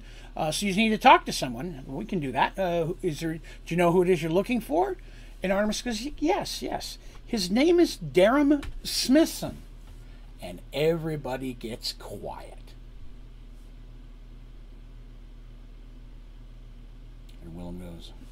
Willem says, "Darum, you say?" And now he looks a little suspicious. And what is it you need from Darum? Uh, they're like, well, we're, we're actually trying to find something. And we're told that he knows where it is and that we need to speak with him to uh, get directions, basically, for all intents and purposes. We're trying to find a place and we're told he has the directions we need. And they're like, well, maybe I know. I know these lands pretty well. Maybe I know the directions. Save you the, tri- the, the, the, hassle. What is it you're looking for? Oh, Jonas says, mine renewed, but I didn't get that moment to seek you. Oh, it's okay. Yeah, it's, it, it only only occasionally does it pop up. Usually people who joined memberships during a, a stream, it'll sometimes pop up during another stream. Doesn't happen for everybody. Uh, plus, some people are on an auto renew. So if, if he had just logged in and re- renewed it manually right now, that would have made it pop up. So it's uh, it's cool, but it's never know what's going to happen, right? Um, what is it you're looking for? Artemis is like, well, and she decides to be honest because we're looking for a mythical tower.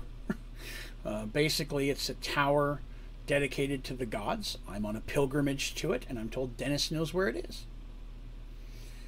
His eyes open wide. He's like, "Oh, well, yeah, I don't know where that is. Yeah, I guess you, uh, guess you will need to speak with Dennis or Darum. If you don't mind, um, Darum's a bit older. Um, it might be better if just a few of you came to see him at once. And he's looking nervously back at the Minotaurs and stuff. And Artemis and Mercy look back like, oh, we understand. Yes, only a few of us need to bother him, of course. Uh, maybe the others of our party would be able to uh, purchase some supplies while they're here. Um, we definitely have some coin, and we haven't come across the town in a little while. I'm sure there's some goods and services that we would love to spend some coin on. And the mayor's like, oh, well, then yes, please. Everybody else could go shopping. Darsh, hearing all this, he, he kind of steps up and he says, all right, I'll, I'll take these, these other guys sh- shopping. We'll go get all the supplies and stuff. You go talk to Darum. And so Mercy and Artemis and Dandy and Lucas and the two mages. They take the mages in this situation. Because again, Marcus has been on the, or Magnus, I'm sorry, Magnus has been on the older side himself.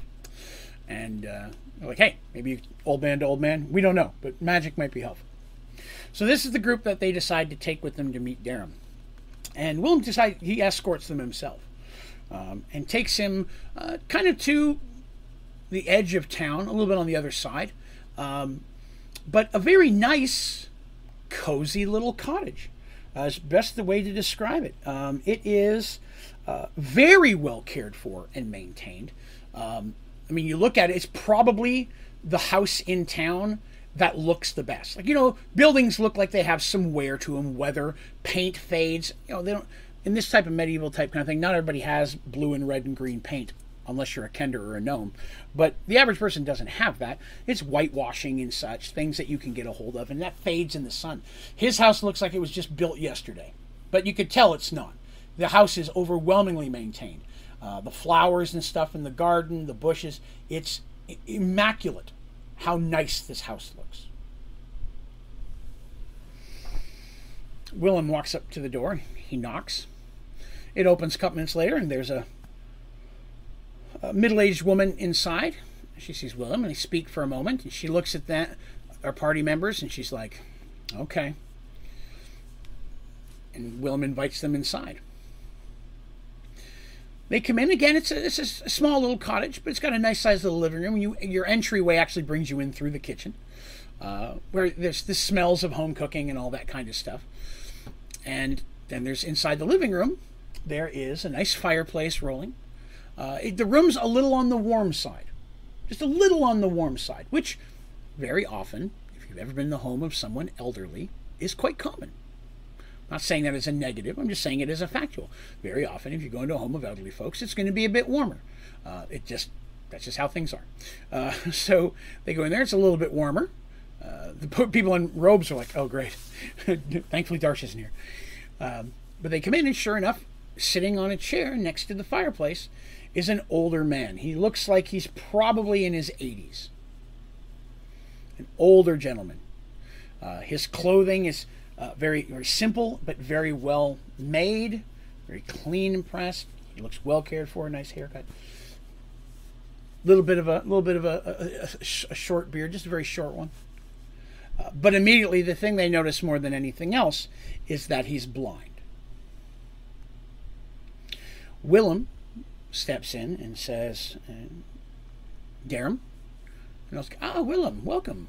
What brings you by? He says, Well, Willem, uh, I have a group of travelers that were coming through town, and they actually came to speak with you specifically. They say it's important that they have a moment of your time. Would you mind speaking with them? Darum's like, Oh, I'm always happy to speak with visitors or guests. Of course, of course. Bring them in, bring them in. Willem kind of waves them in the room, and there's a couple of chairs, but uh, you know, Artemis takes a chair and Mercy takes a chair. Everybody else kind of sits around on the floor. He's like, "Oh, who this? Uh, I can tell there's a bunch of you out there. Who do we have today? Who do we have?" Artemis introduces herself, and so does Mercy. And or they, they don't say their names specifically. Hi, we're travelers coming through. I'm a cleric of Tavian, um, and I'm traveling with uh, friends and loved ones as we're seeking out uh, something that we're told that might you might be able to help us out with. Um, he says, "I'm happy to help. I'm happy to help, of course." And they're like, "Well, um, we're looking for a tower. Uh, it's supposed to be somewhere in the west of Oromon, and it's supposed to be a very holy place uh, dedicated to the gods." Now, as as they're talking, his face kind of gets a little more serious. His smile just gets just a little bit, a little bit smaller. He's like, "Oh, really? Okay, yes, I, I believe I know what you speak of." And you say you're looking for this place. You're trying to find this tower. They said, "Yes, yeah, yeah, we are. We're we're kind of on a pilgrimage there. It's important that we find it as soon as possible." And he smiles and says, "Okay, well, I'm happy to help if I can. But may I ask, may I have your names?" Mercy goes, Well, this is so and so, so and so, and then my name is Mercy. And she's honest, I'm Queen of Kingdom of Serenity. This is Artemis Silverstar. She is the High Cleric of the Temple of Serenity. And as she, the names are being read out, his smile comes back. It's actually bigger than before, and he goes, Ah, yes, yes. Excellent, then, yes. Then I would be happy to share with you what I know of the tower. I can tell you my story. This is Darum's story. In his youth, Darum had been a soldier of the Empire, proudly serving in the 5th Regiment. If you'll remember, Oromon, all of theirs are by the 5th and so on. The army they fought at one point was the 12th uh, in the very first Battle of Serenity. So to be in the 5th rank is actually a pretty good. You're, you're above middle in that one. He tells him that he was part of a group sent far to the north to help quell an uprising of the last ogre tribes. The uh, northern border of Oromon was a, a, mountainous area, and living all along the edge of those, in the land just south of those mountains, uh, were several ogre, ogre, tribes that had been there for generations. And the land was uh, pretty good land, and Oromon had been trying to take the land, and the ogres keep trying to take the land back. They've been fighting over it for many years. Darum was excited as he'd never ever traveled far from the capital before. Darum had spent his entire life serving in or near the capital or some of the small towns around it. The capital city being, of course, where Mercy and Darsh were fighting in the arenas many, many years ago. Uh, Darum says describes himself. He, he, was a very quiet young man who kept to himself. Uh, he didn't have a lot of friends per se, um, but you know, I did my job. I served loyally. Um, I was respected as I respected those. I, I was never a problem maker at all. But he explains that he'd been raised by his uncle because his father had died when he was very, very young. His mother died in childbirth, but his father died when he was just a very young boy. Uh, his father had, and he says this part very proudly, that his father had been a captain in the second regiment. Um, and so he died in battle and very honorable and all that kind of stuff. Um, but it's something very proud of. Now, Darum's uncle raised him. Uh, he himself had no child, uh, children of his own. Uh, raised him secretly worshiping Minara, goddess of light. You got to understand, he's telling this to people he doesn't know and technically can't see. In a country where worshiping another god is technically against the law. But he's just telling that to Artemis and Mercy and friends without any fear or concern. So he'd raised secretly worshiping Minara. Um, goddess of light. And while Darum did not agree with a lot of the things the Empire did, doesn't agree with a lot of its stance of slavery and the things that that's allowed, doesn't agree with the only Pandora worshipping, which again had only been that way for a while. It wasn't always that way. He was a patriot, and so he joined the military at a young age, hopefully one day to, you know, bring honor to his father's name, eventually have a family of his own, so on and so forth. The fact that his father died in this in the second in battle actually passes on to him a lot of opportunities. Um, he'll get the chance that some people wouldn't because of that, um, and he, he did his best to make good on those. So they headed north again, traveled for weeks and months, far from any lands he'd ever been to before. And he says when he left the the uh, capital city, he never dreamed he'd never be back.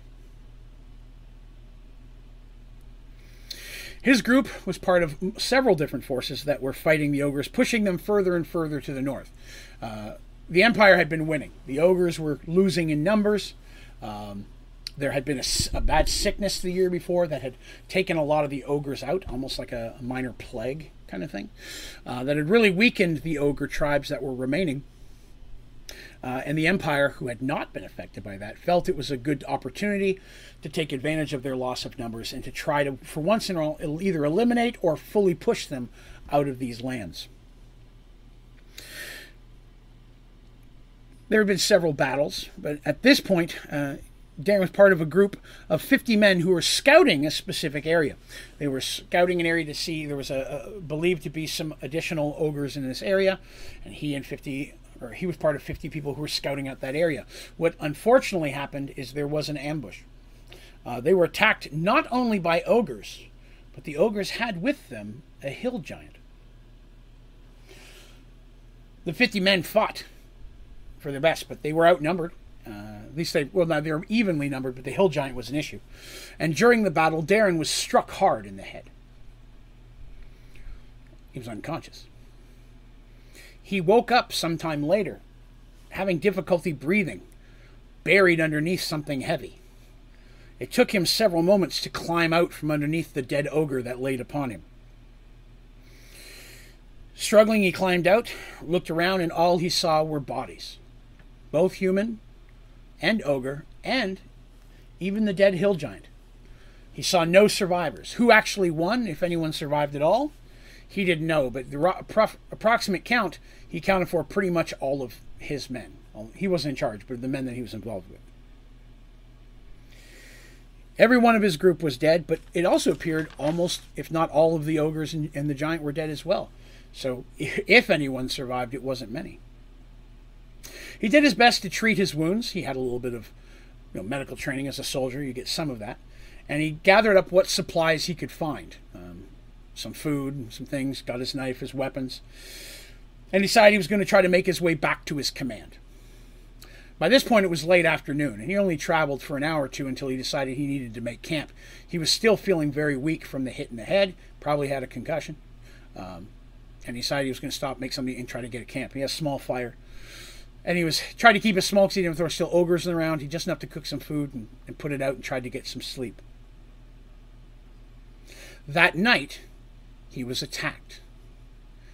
Darum says he never saw the creature. It was pitch black but it was humanoid, but larger. And the sounds it made, the snarling, unlike anything you'd ever heard. It moved quickly, and he felt it grab at him. And all he could do was try to fight back.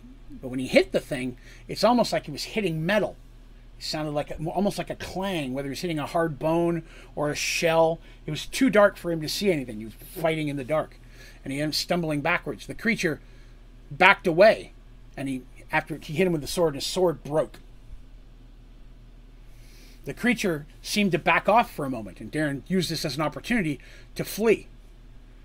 And he ran through the small forest area he was staying in, and only thing he had with him was his knife. Everything else he had to leave. He wandered for days, living off the land the best he could. He found himself wandering further and further into fort into a, a, forest that was deeper and deeper. And he lived off the land as best he could with his knife, water and streams when he could.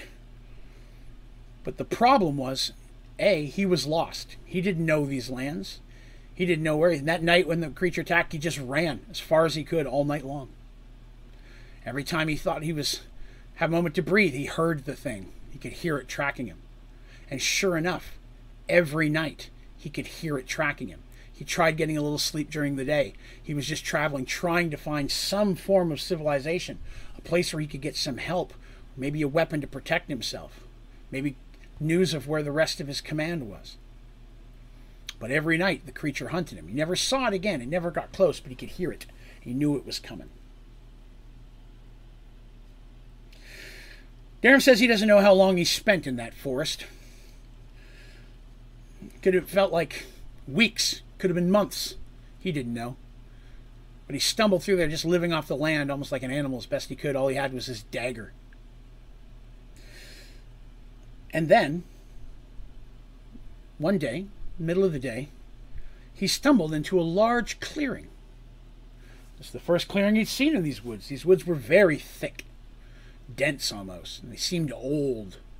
The further he went in, the older the trees seemed, the larger they were. The more sounds of nature got louder and a little bit wilder at times. In the center of this large clearing was an oddly built tower.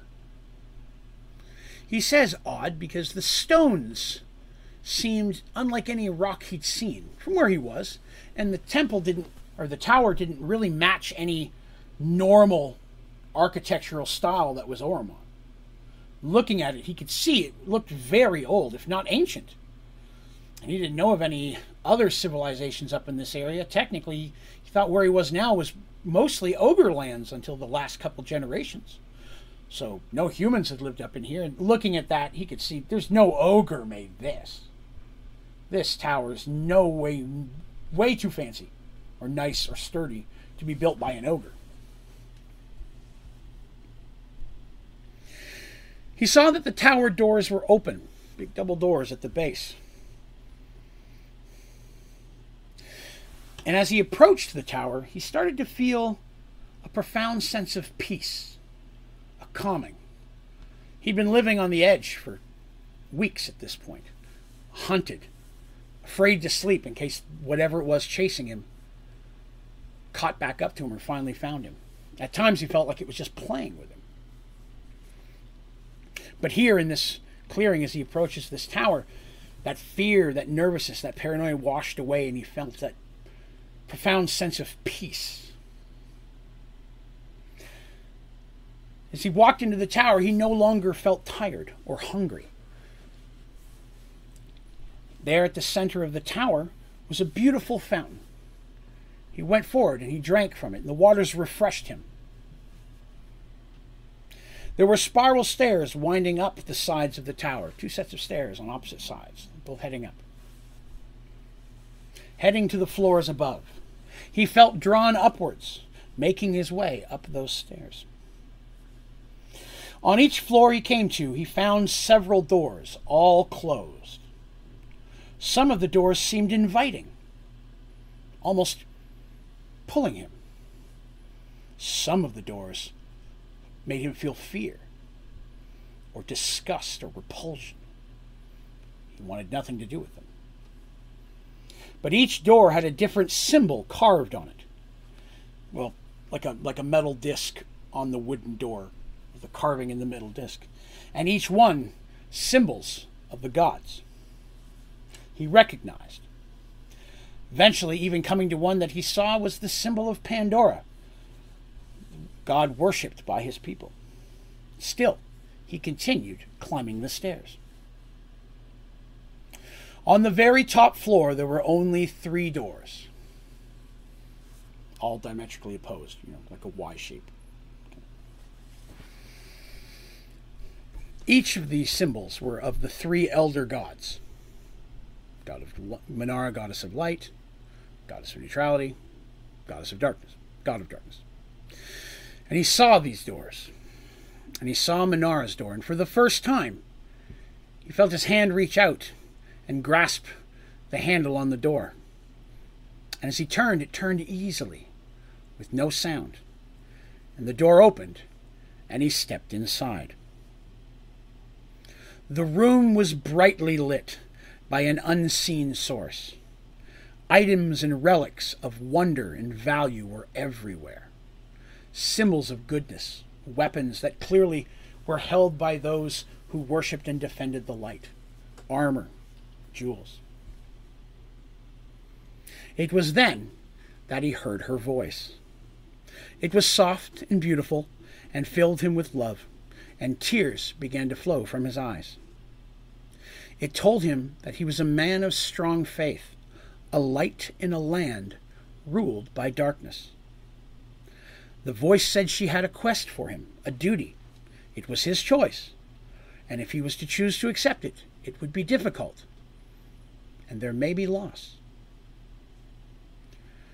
Darum could barely speak, managing only to say, To serve would be my greatest honor.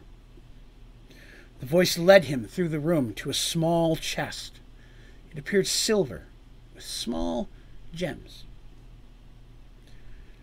He was told to take the chest, but not to open it. What was inside was not for him. He was told to go east and to seek out the dove in need. He was confused by this. He didn't know what it meant, but he bowed and then made his way back out the door and out the tower. As he was told, he traveled east as quickly as he could, barely stopping to rest or eat. What little food and drinks he could find, he made of. No longer did he sense the beast was chasing him. He just traveled with great urgency, pulled to the east.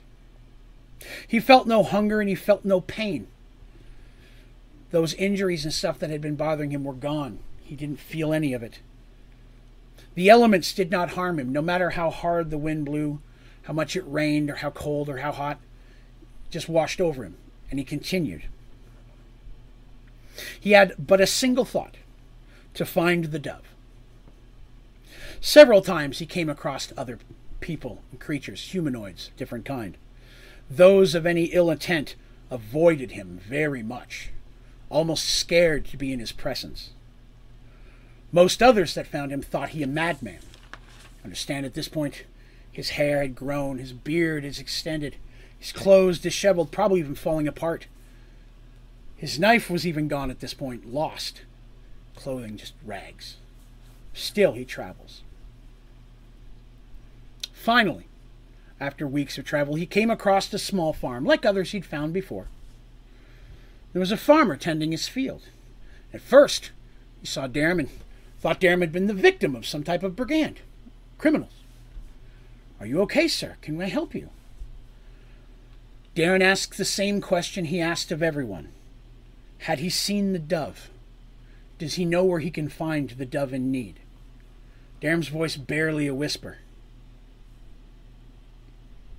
Farmer scratched his head in confusion. I've not seen any doves, he says.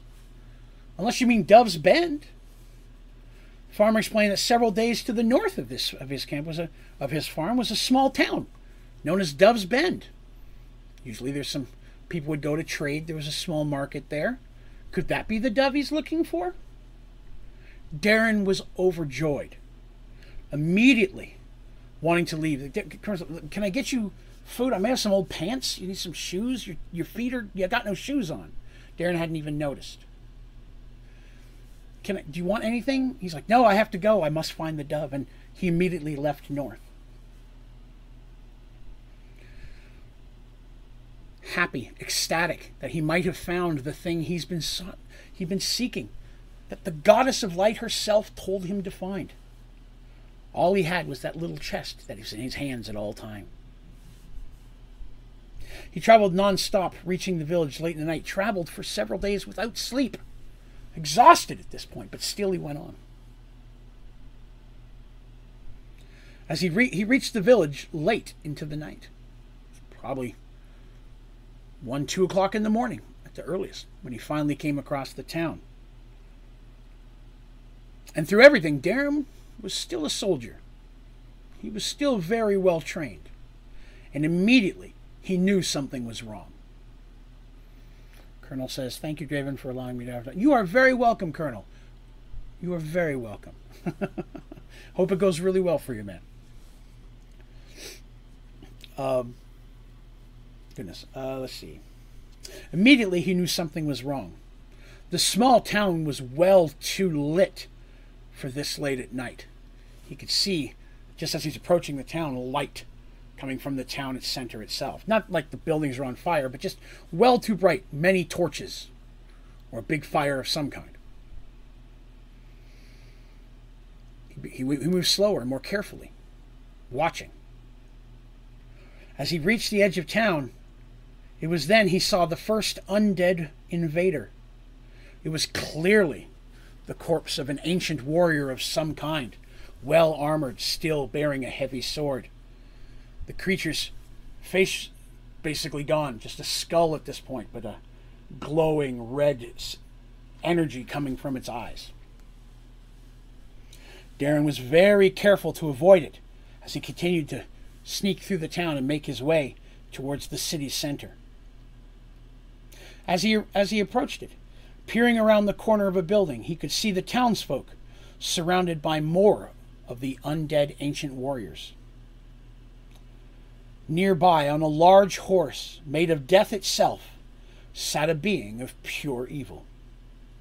Its skeletal face grinned evilly as it reached forward and touched, ever so lightly, the forehead of one of the citizens.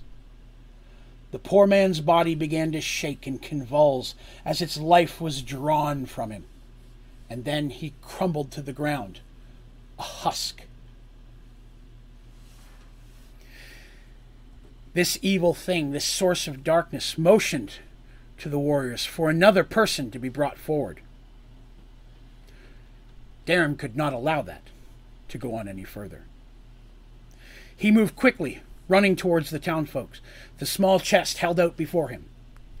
Several of the undead saw him, but none would move towards him, held back by the now glowing chest in his hands. He burst through the townsfolk, pushing his way before the demon on the horse. What is the meaning of this? spoke the minion of death. Darum stepped before the next sitting citizen, a young pregnant woman who was next to feed this creature. Before him, he held up the chest. Seeing it, the creature cried out, turning its horse and attempting to flee.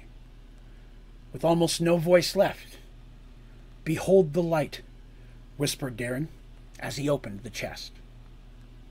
A blinding light filled the entire town. Townsfolk stumbled backwards, hiding their eyes. You could hear the undead screaming out in pain and anguish. And Darum just stood there, basking in the light of his goddess. It was in that moment that Darum saw things, things that had come to pass, things that would come to pass, signs, sights, many, many different things was he given the opportunity to see. And a moment later, the light faded. All of the undead were gone. All that lay upon the ground was ash, and the chest sat on the ground empty. And Darum would never see anything else again.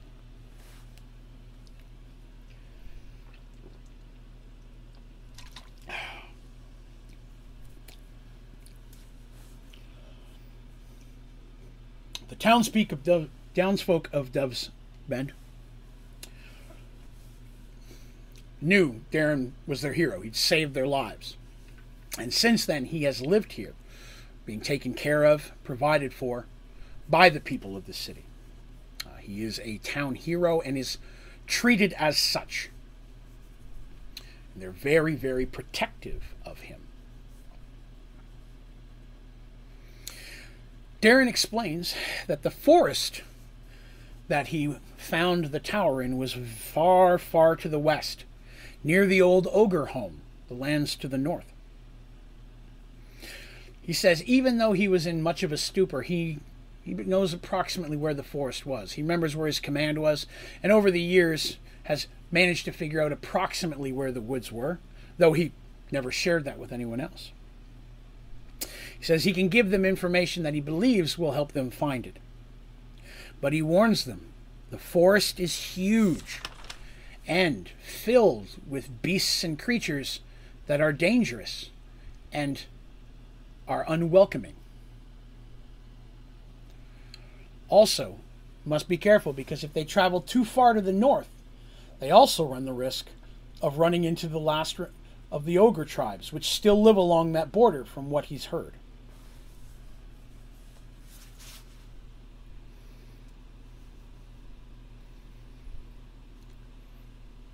He answers some questions, what he remembers of the tower and such, and his memory's pretty good. Uh, even at his age, he's, he's told this story you can tell many times. He's, and yet every time it's probably been identical. He's not some. He hasn't had to embellish anything. He speaks only. He only. He doesn't consider himself a hero. He considers only uh, a loyal servant of the gods, and was given an opportunity to save many, many lives.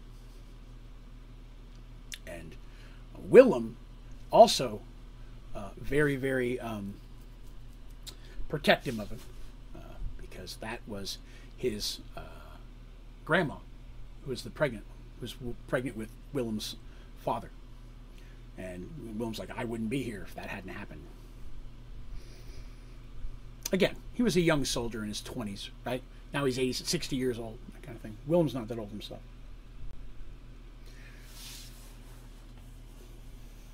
Sitting over the fireplace, everybody, the whole time the story is going on, keeps looking at it but there's a small silver chest with some small, probably relatively expensive or valuable gems in them. And it sits there, polished and shining like it was just made yesterday. Darum smiles because he can he knows what they're looking at. And he tells Mercy, if you'd like to touch it, you can. It's okay. It's just a chest now. The magic that was inside of it saved my people. And now it is just a memory uh, of, of the most important day of my life. Mercy and Pepe all do take it down, look at it, and again, it, it's very well made. Uh, they would never say it's a specific craftsmanship. They would never say it's dwarven or elven or even human. It's just unique. Mercy gently lays it back up in its place of honor. They decide to spend a day a day here, place they can finally rest. There's an inn. They get some rooms, purchase lots of supplies because again they know they're about to travel even further. And it's during this time that they have to decide what route are they going to take. Speaking with Darum and now Willem, who knows a little bit more of the area, again as before, the Empire doesn't really come up this far anymore.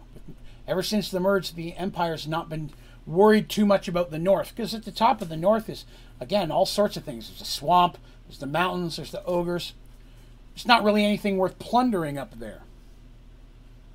That's all to the uh, Serenity and Southern Kingdoms direction, right? So they have to decide which route they want to go. And they find that there are two directions. Speaking with sitting in the inn. Willem's chatting with them, making plans. Everybody in town's totally cool with them at this point because they've spent a lot of money. A lot of money. And again, that the best way to make to, to win somebody over, right? Because every town is always struggling a little bit, right? So they know there's two options, the way they work it out. They can head west and then go north. This will avoid the mountainous ogre area and bring them up approximately around uh, coming up south into those woods. The only issue with that is they'll be going through several relatively large settlements. Um, some of the towns in that area have grown over the years. There's still plenty of good farmland in this in this area.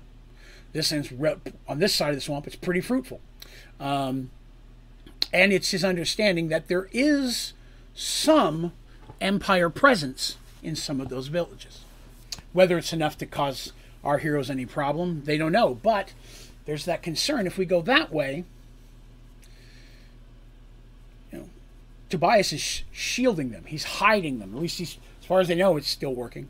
They're trying to stay out of the emperor's eyes until they can get there.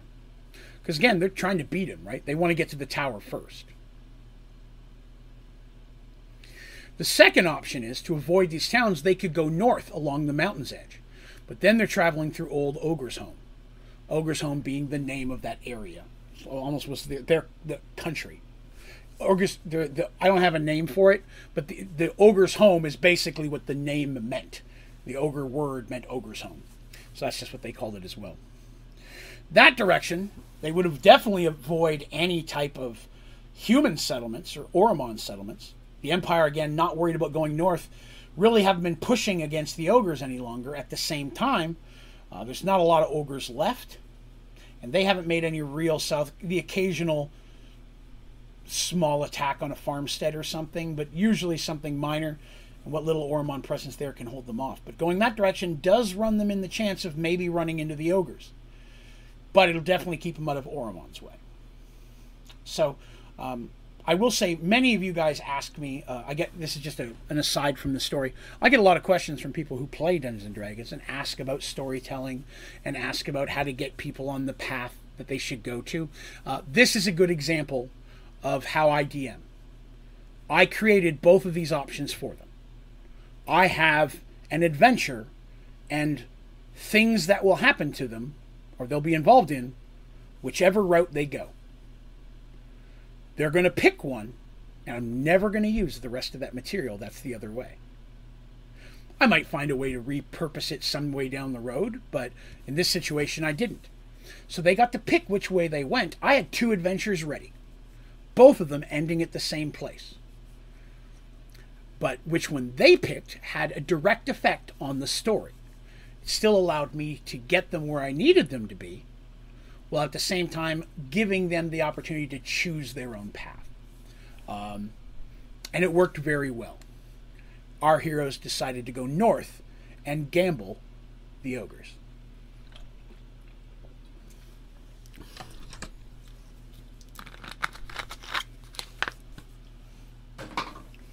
So north it was.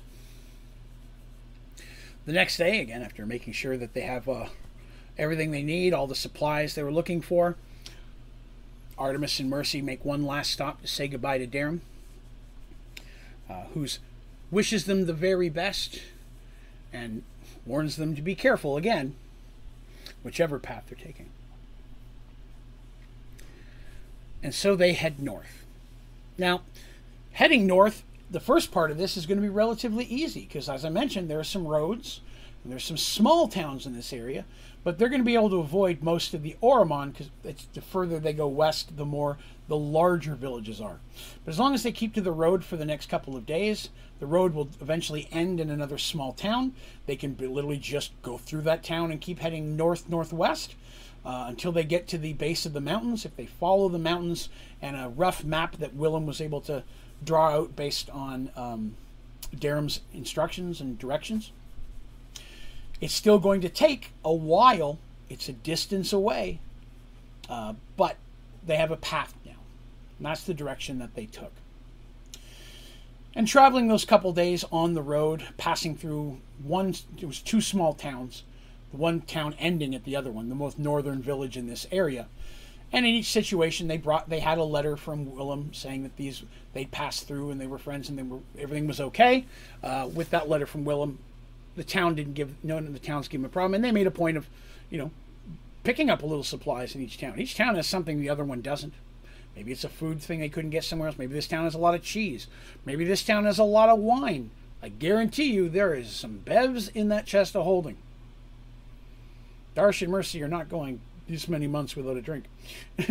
so I'm just saying, I'm just saying they've got a wheel they spin too, trust me.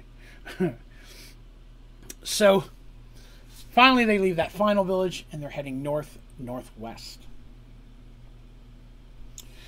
So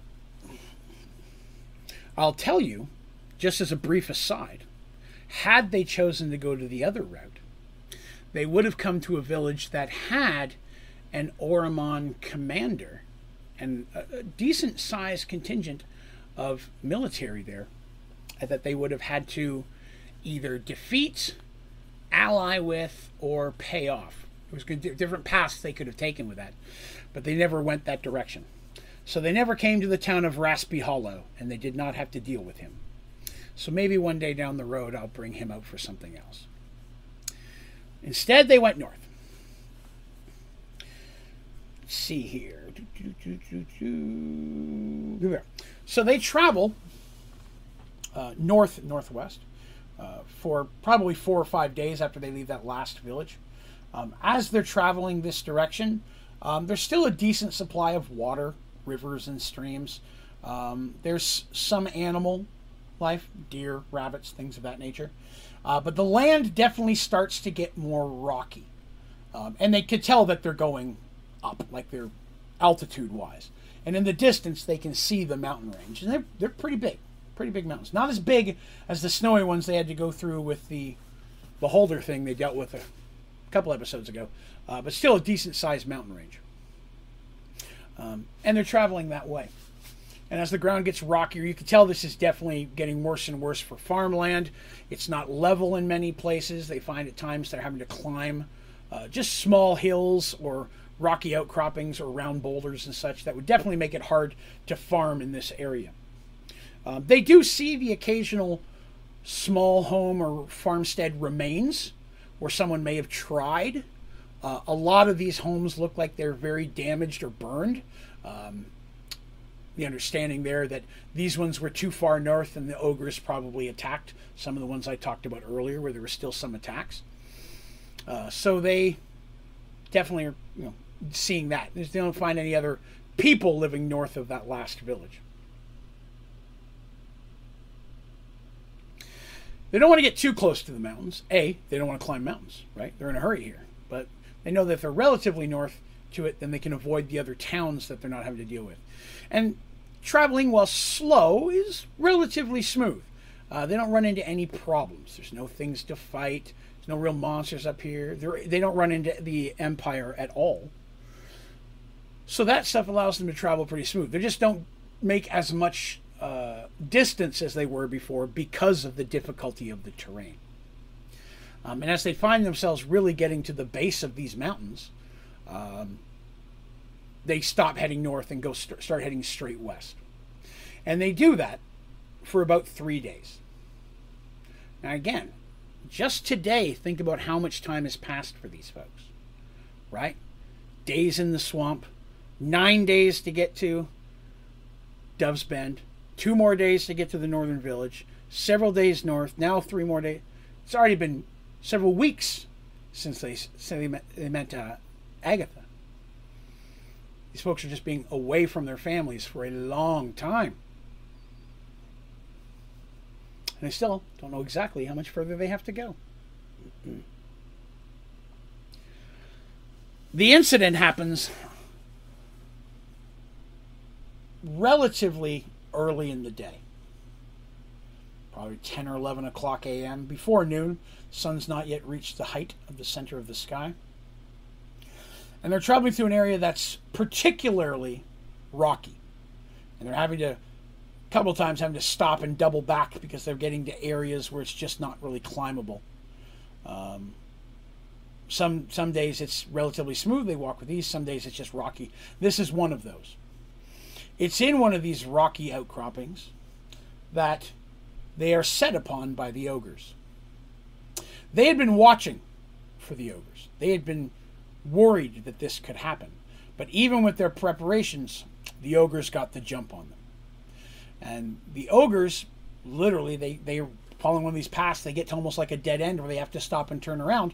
But the ogres have instead cut off their retreat. And now they're surrounded by rock on three sides with a contingent or group of ogres behind them. They draw their weapons, of course.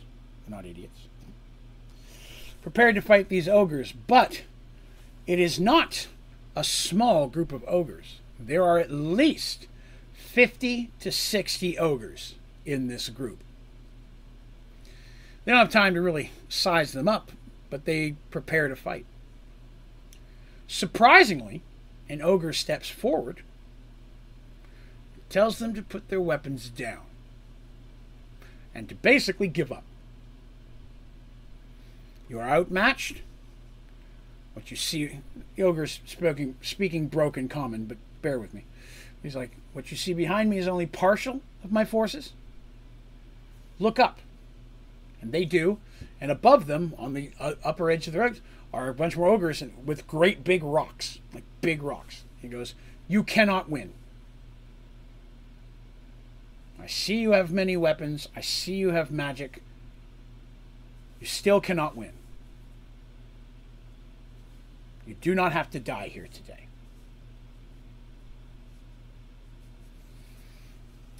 Now, our heroes are in a conundrum. They are not the give up kind. But at the same time, this is a this is a large force. And they've got some great warriors with them.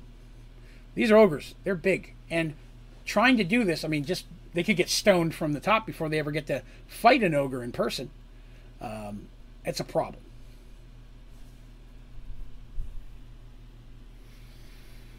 Mercy is not one to give up. She's like, the first one of you that steps, because it's kind of like a, a, little canyon here. First one of you that steps in here is going to feel my blade. You know, you, you let us pass, and there doesn't have to be any type of combat or any type of death here today. The ogres laugh. Because, you know, they're ogres, man. They're kind of jerks, right?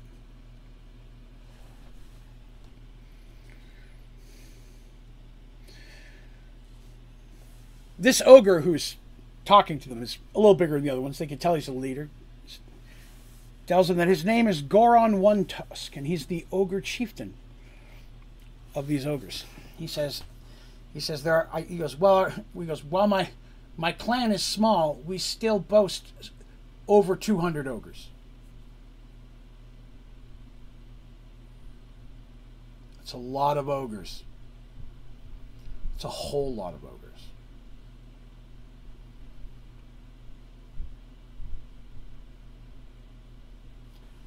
He turns to several of his ogres and says, Bring me their weapons. And ten ogres come rushing in.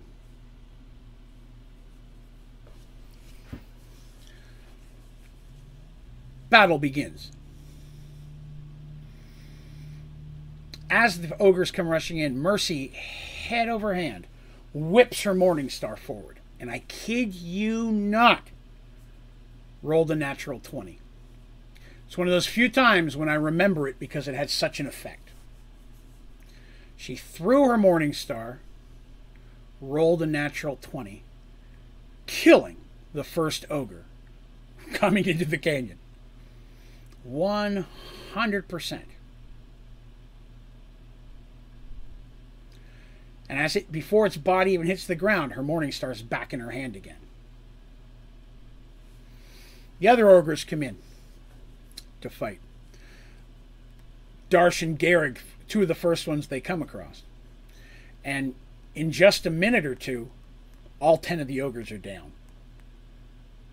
Now, while this is going on, the mages aren't doing anything. They're preparing spells to try to defend them from the rocks above, because they're expecting that. Uh, Jenna says, I want to sleep. I've got about 15 minutes left. 10 to 15 minutes, and we're going to call it a day. I'll be ending right about 10.30 today. Uh, so I promise I'm almost done. So within this 10 minutes, or the, sorry, those 10, within those 10 ogres, everyone's on the ground. Now, there's one, they got one or two hits in, but nothing serious.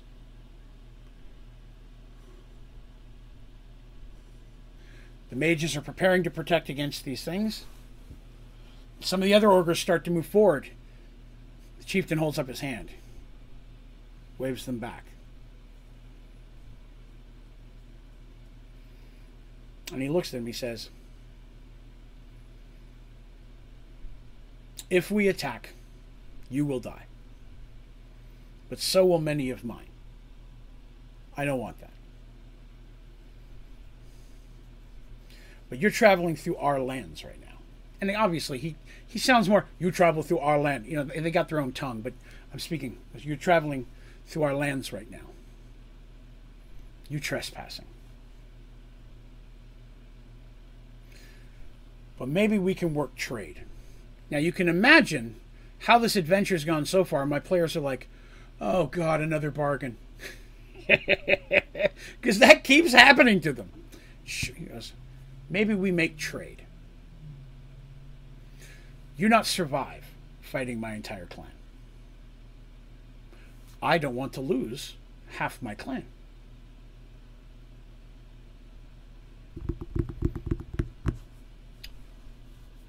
I'll make you deal. Says that first there's a little back and forth where he thinks they're Empire spies. They say they're not. That happened only took a minute.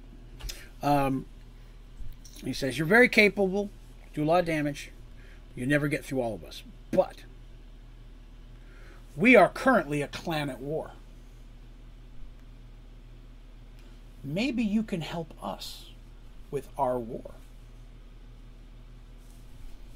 Mercy's intrigued and yet at the same time concerned because normally anything an ogre fights is something they'd want to protect. It's kind of how that works. But right now, the ogres are actually being relatively intelligent about this. They're not all just a we want to smash you. This chieftain's a little bit smarter than the average ogre. Again, just because you're an ogre doesn't necessarily mean you're evil. It's an important part of Merge Worlds. Just because you're a snake person in a temple doesn't necessarily mean you're evil. And it's taken them a while to get to that point to give everybody a chance to prove their actions before they start squishing them. Mercy goes, and what is it your what is your war about? Who are you fighting?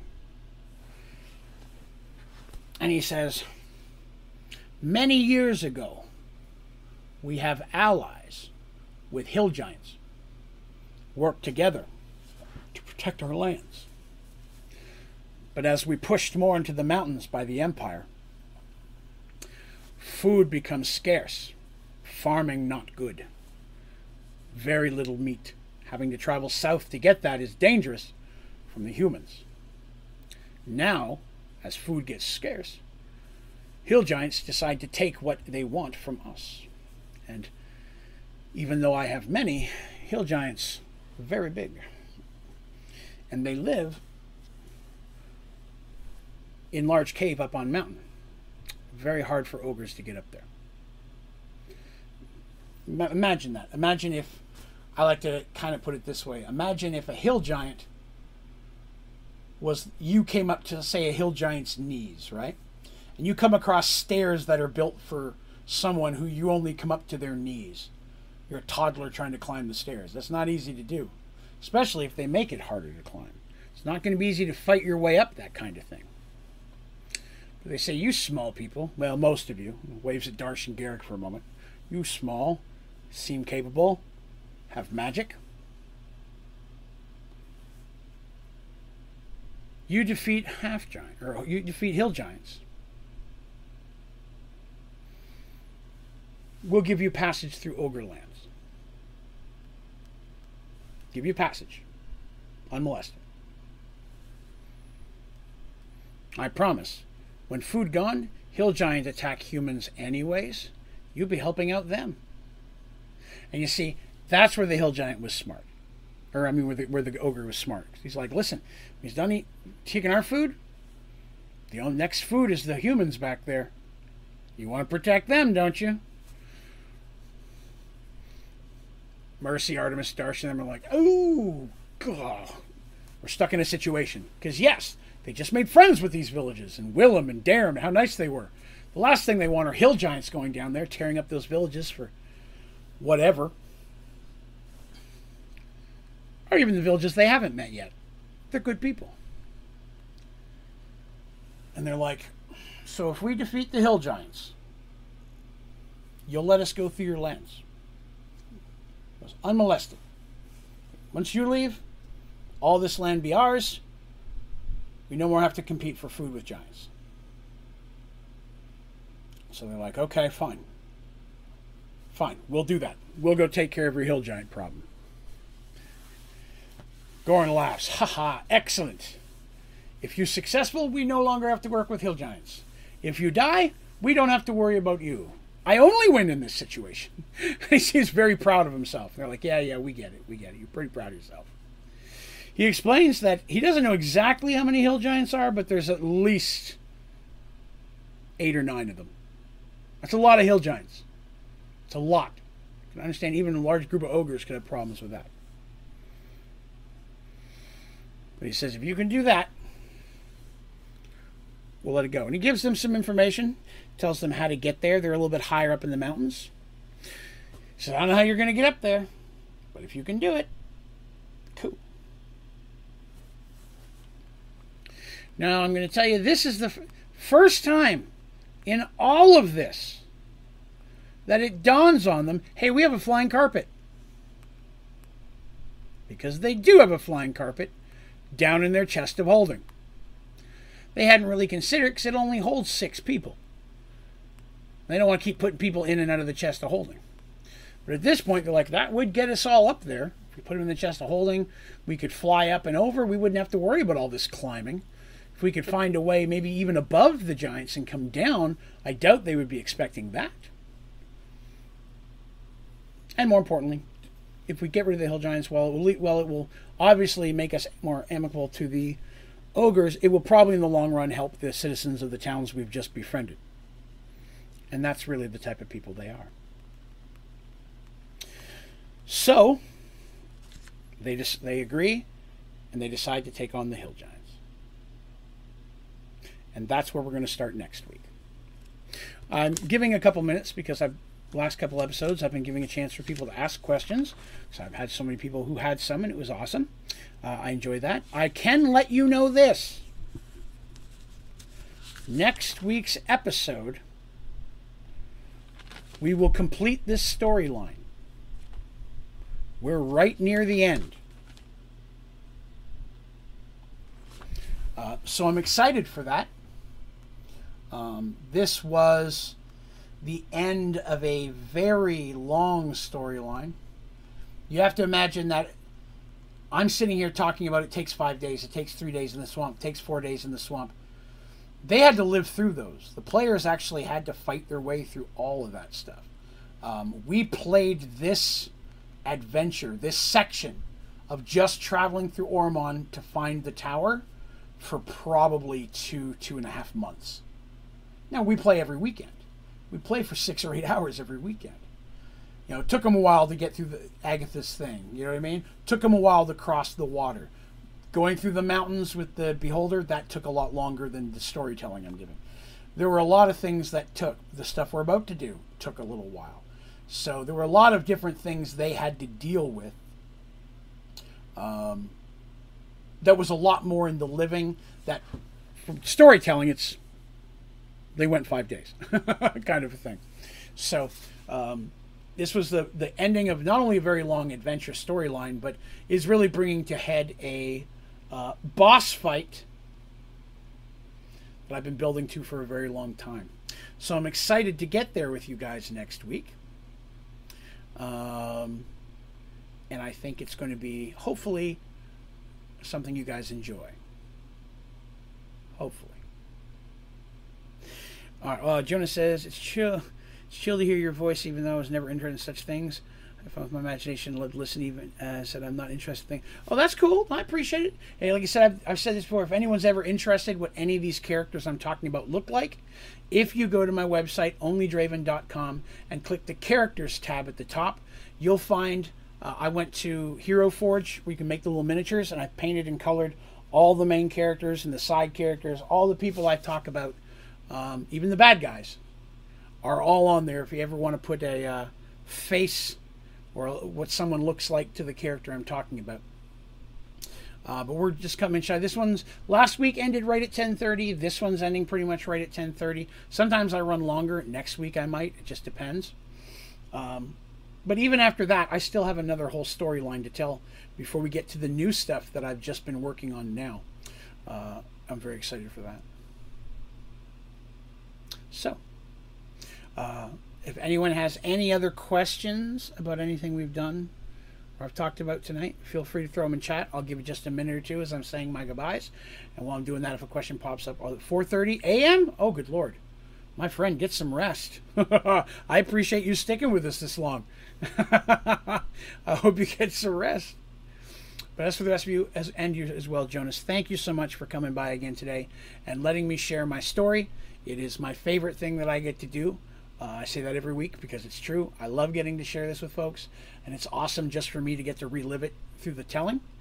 Um, if you had a good time today, please be sure to click like.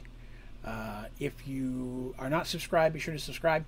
If you're listening to this on iTunes or Spotify, it would be awesome if you'd follow or subscribe the uh, the uh, what is it the podcast uh, we're at 49 followers on Spotify right now. We're one away from having 50 Spotify followers.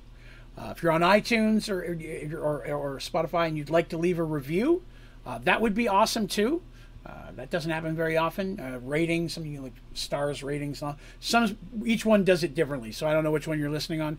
It would be awesome if you give it five stars. Tell a friend, give it a, a, a rating or whatever, a feedback or review. I would appreciate. It. I do check those regularly. Uh, I appreciate that. Uh, and tomorrow, I think I hope I can refresh it. Saw something not properly. Uh, you know, if something happens and you can't for a while, don't you worry about it, man. You still hang out with us. We'll have fun. I promise. I always have a schedule like an American. All right, folks. I'm going to call that a day. I'm going to eat some food and rest because tomorrow I have to go back to my horrible job.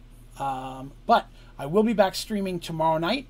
Minecraft in the survival world. We're going to try to get that fusion reactor up and running at 9:30 p.m. Eastern. Uh, next Thursday, we're going to bring this story to a close, and I'm very excited to hear what you guys think of it. If you have any questions about this, feel free to put them down in the comments. Hit me up on our Discord channel. Uh, you can go to my website, onlydraven.com. There's a link to our Discord at the top. If you're a listener, come by and uh, check it out. Ask questions. There's a Merge Worlds thread for that specifically. Uh, I would love to chat with you about it or message me directly if you're worried about spoilers. I'm good there. Uh, but thank you for hanging out with me tonight. And again, thank you everyone who helped support and participate in the charity stream yesterday. Uh, that really means a lot as well. All of you guys helping out. So thank you so much for that. I'm sure all the little animals that we're helping support will thank you as well. All right, everybody. You guys have yourselves a wonderful evening. I hope you have a great week and weekend. I hope some of you have a safe travel home from the beach and don't get attacked by a frog froghemoth on the way. But you all have yourselves a wonderful day, and I will see you again very soon, okay? Thank you for hanging out in Merge Worlds.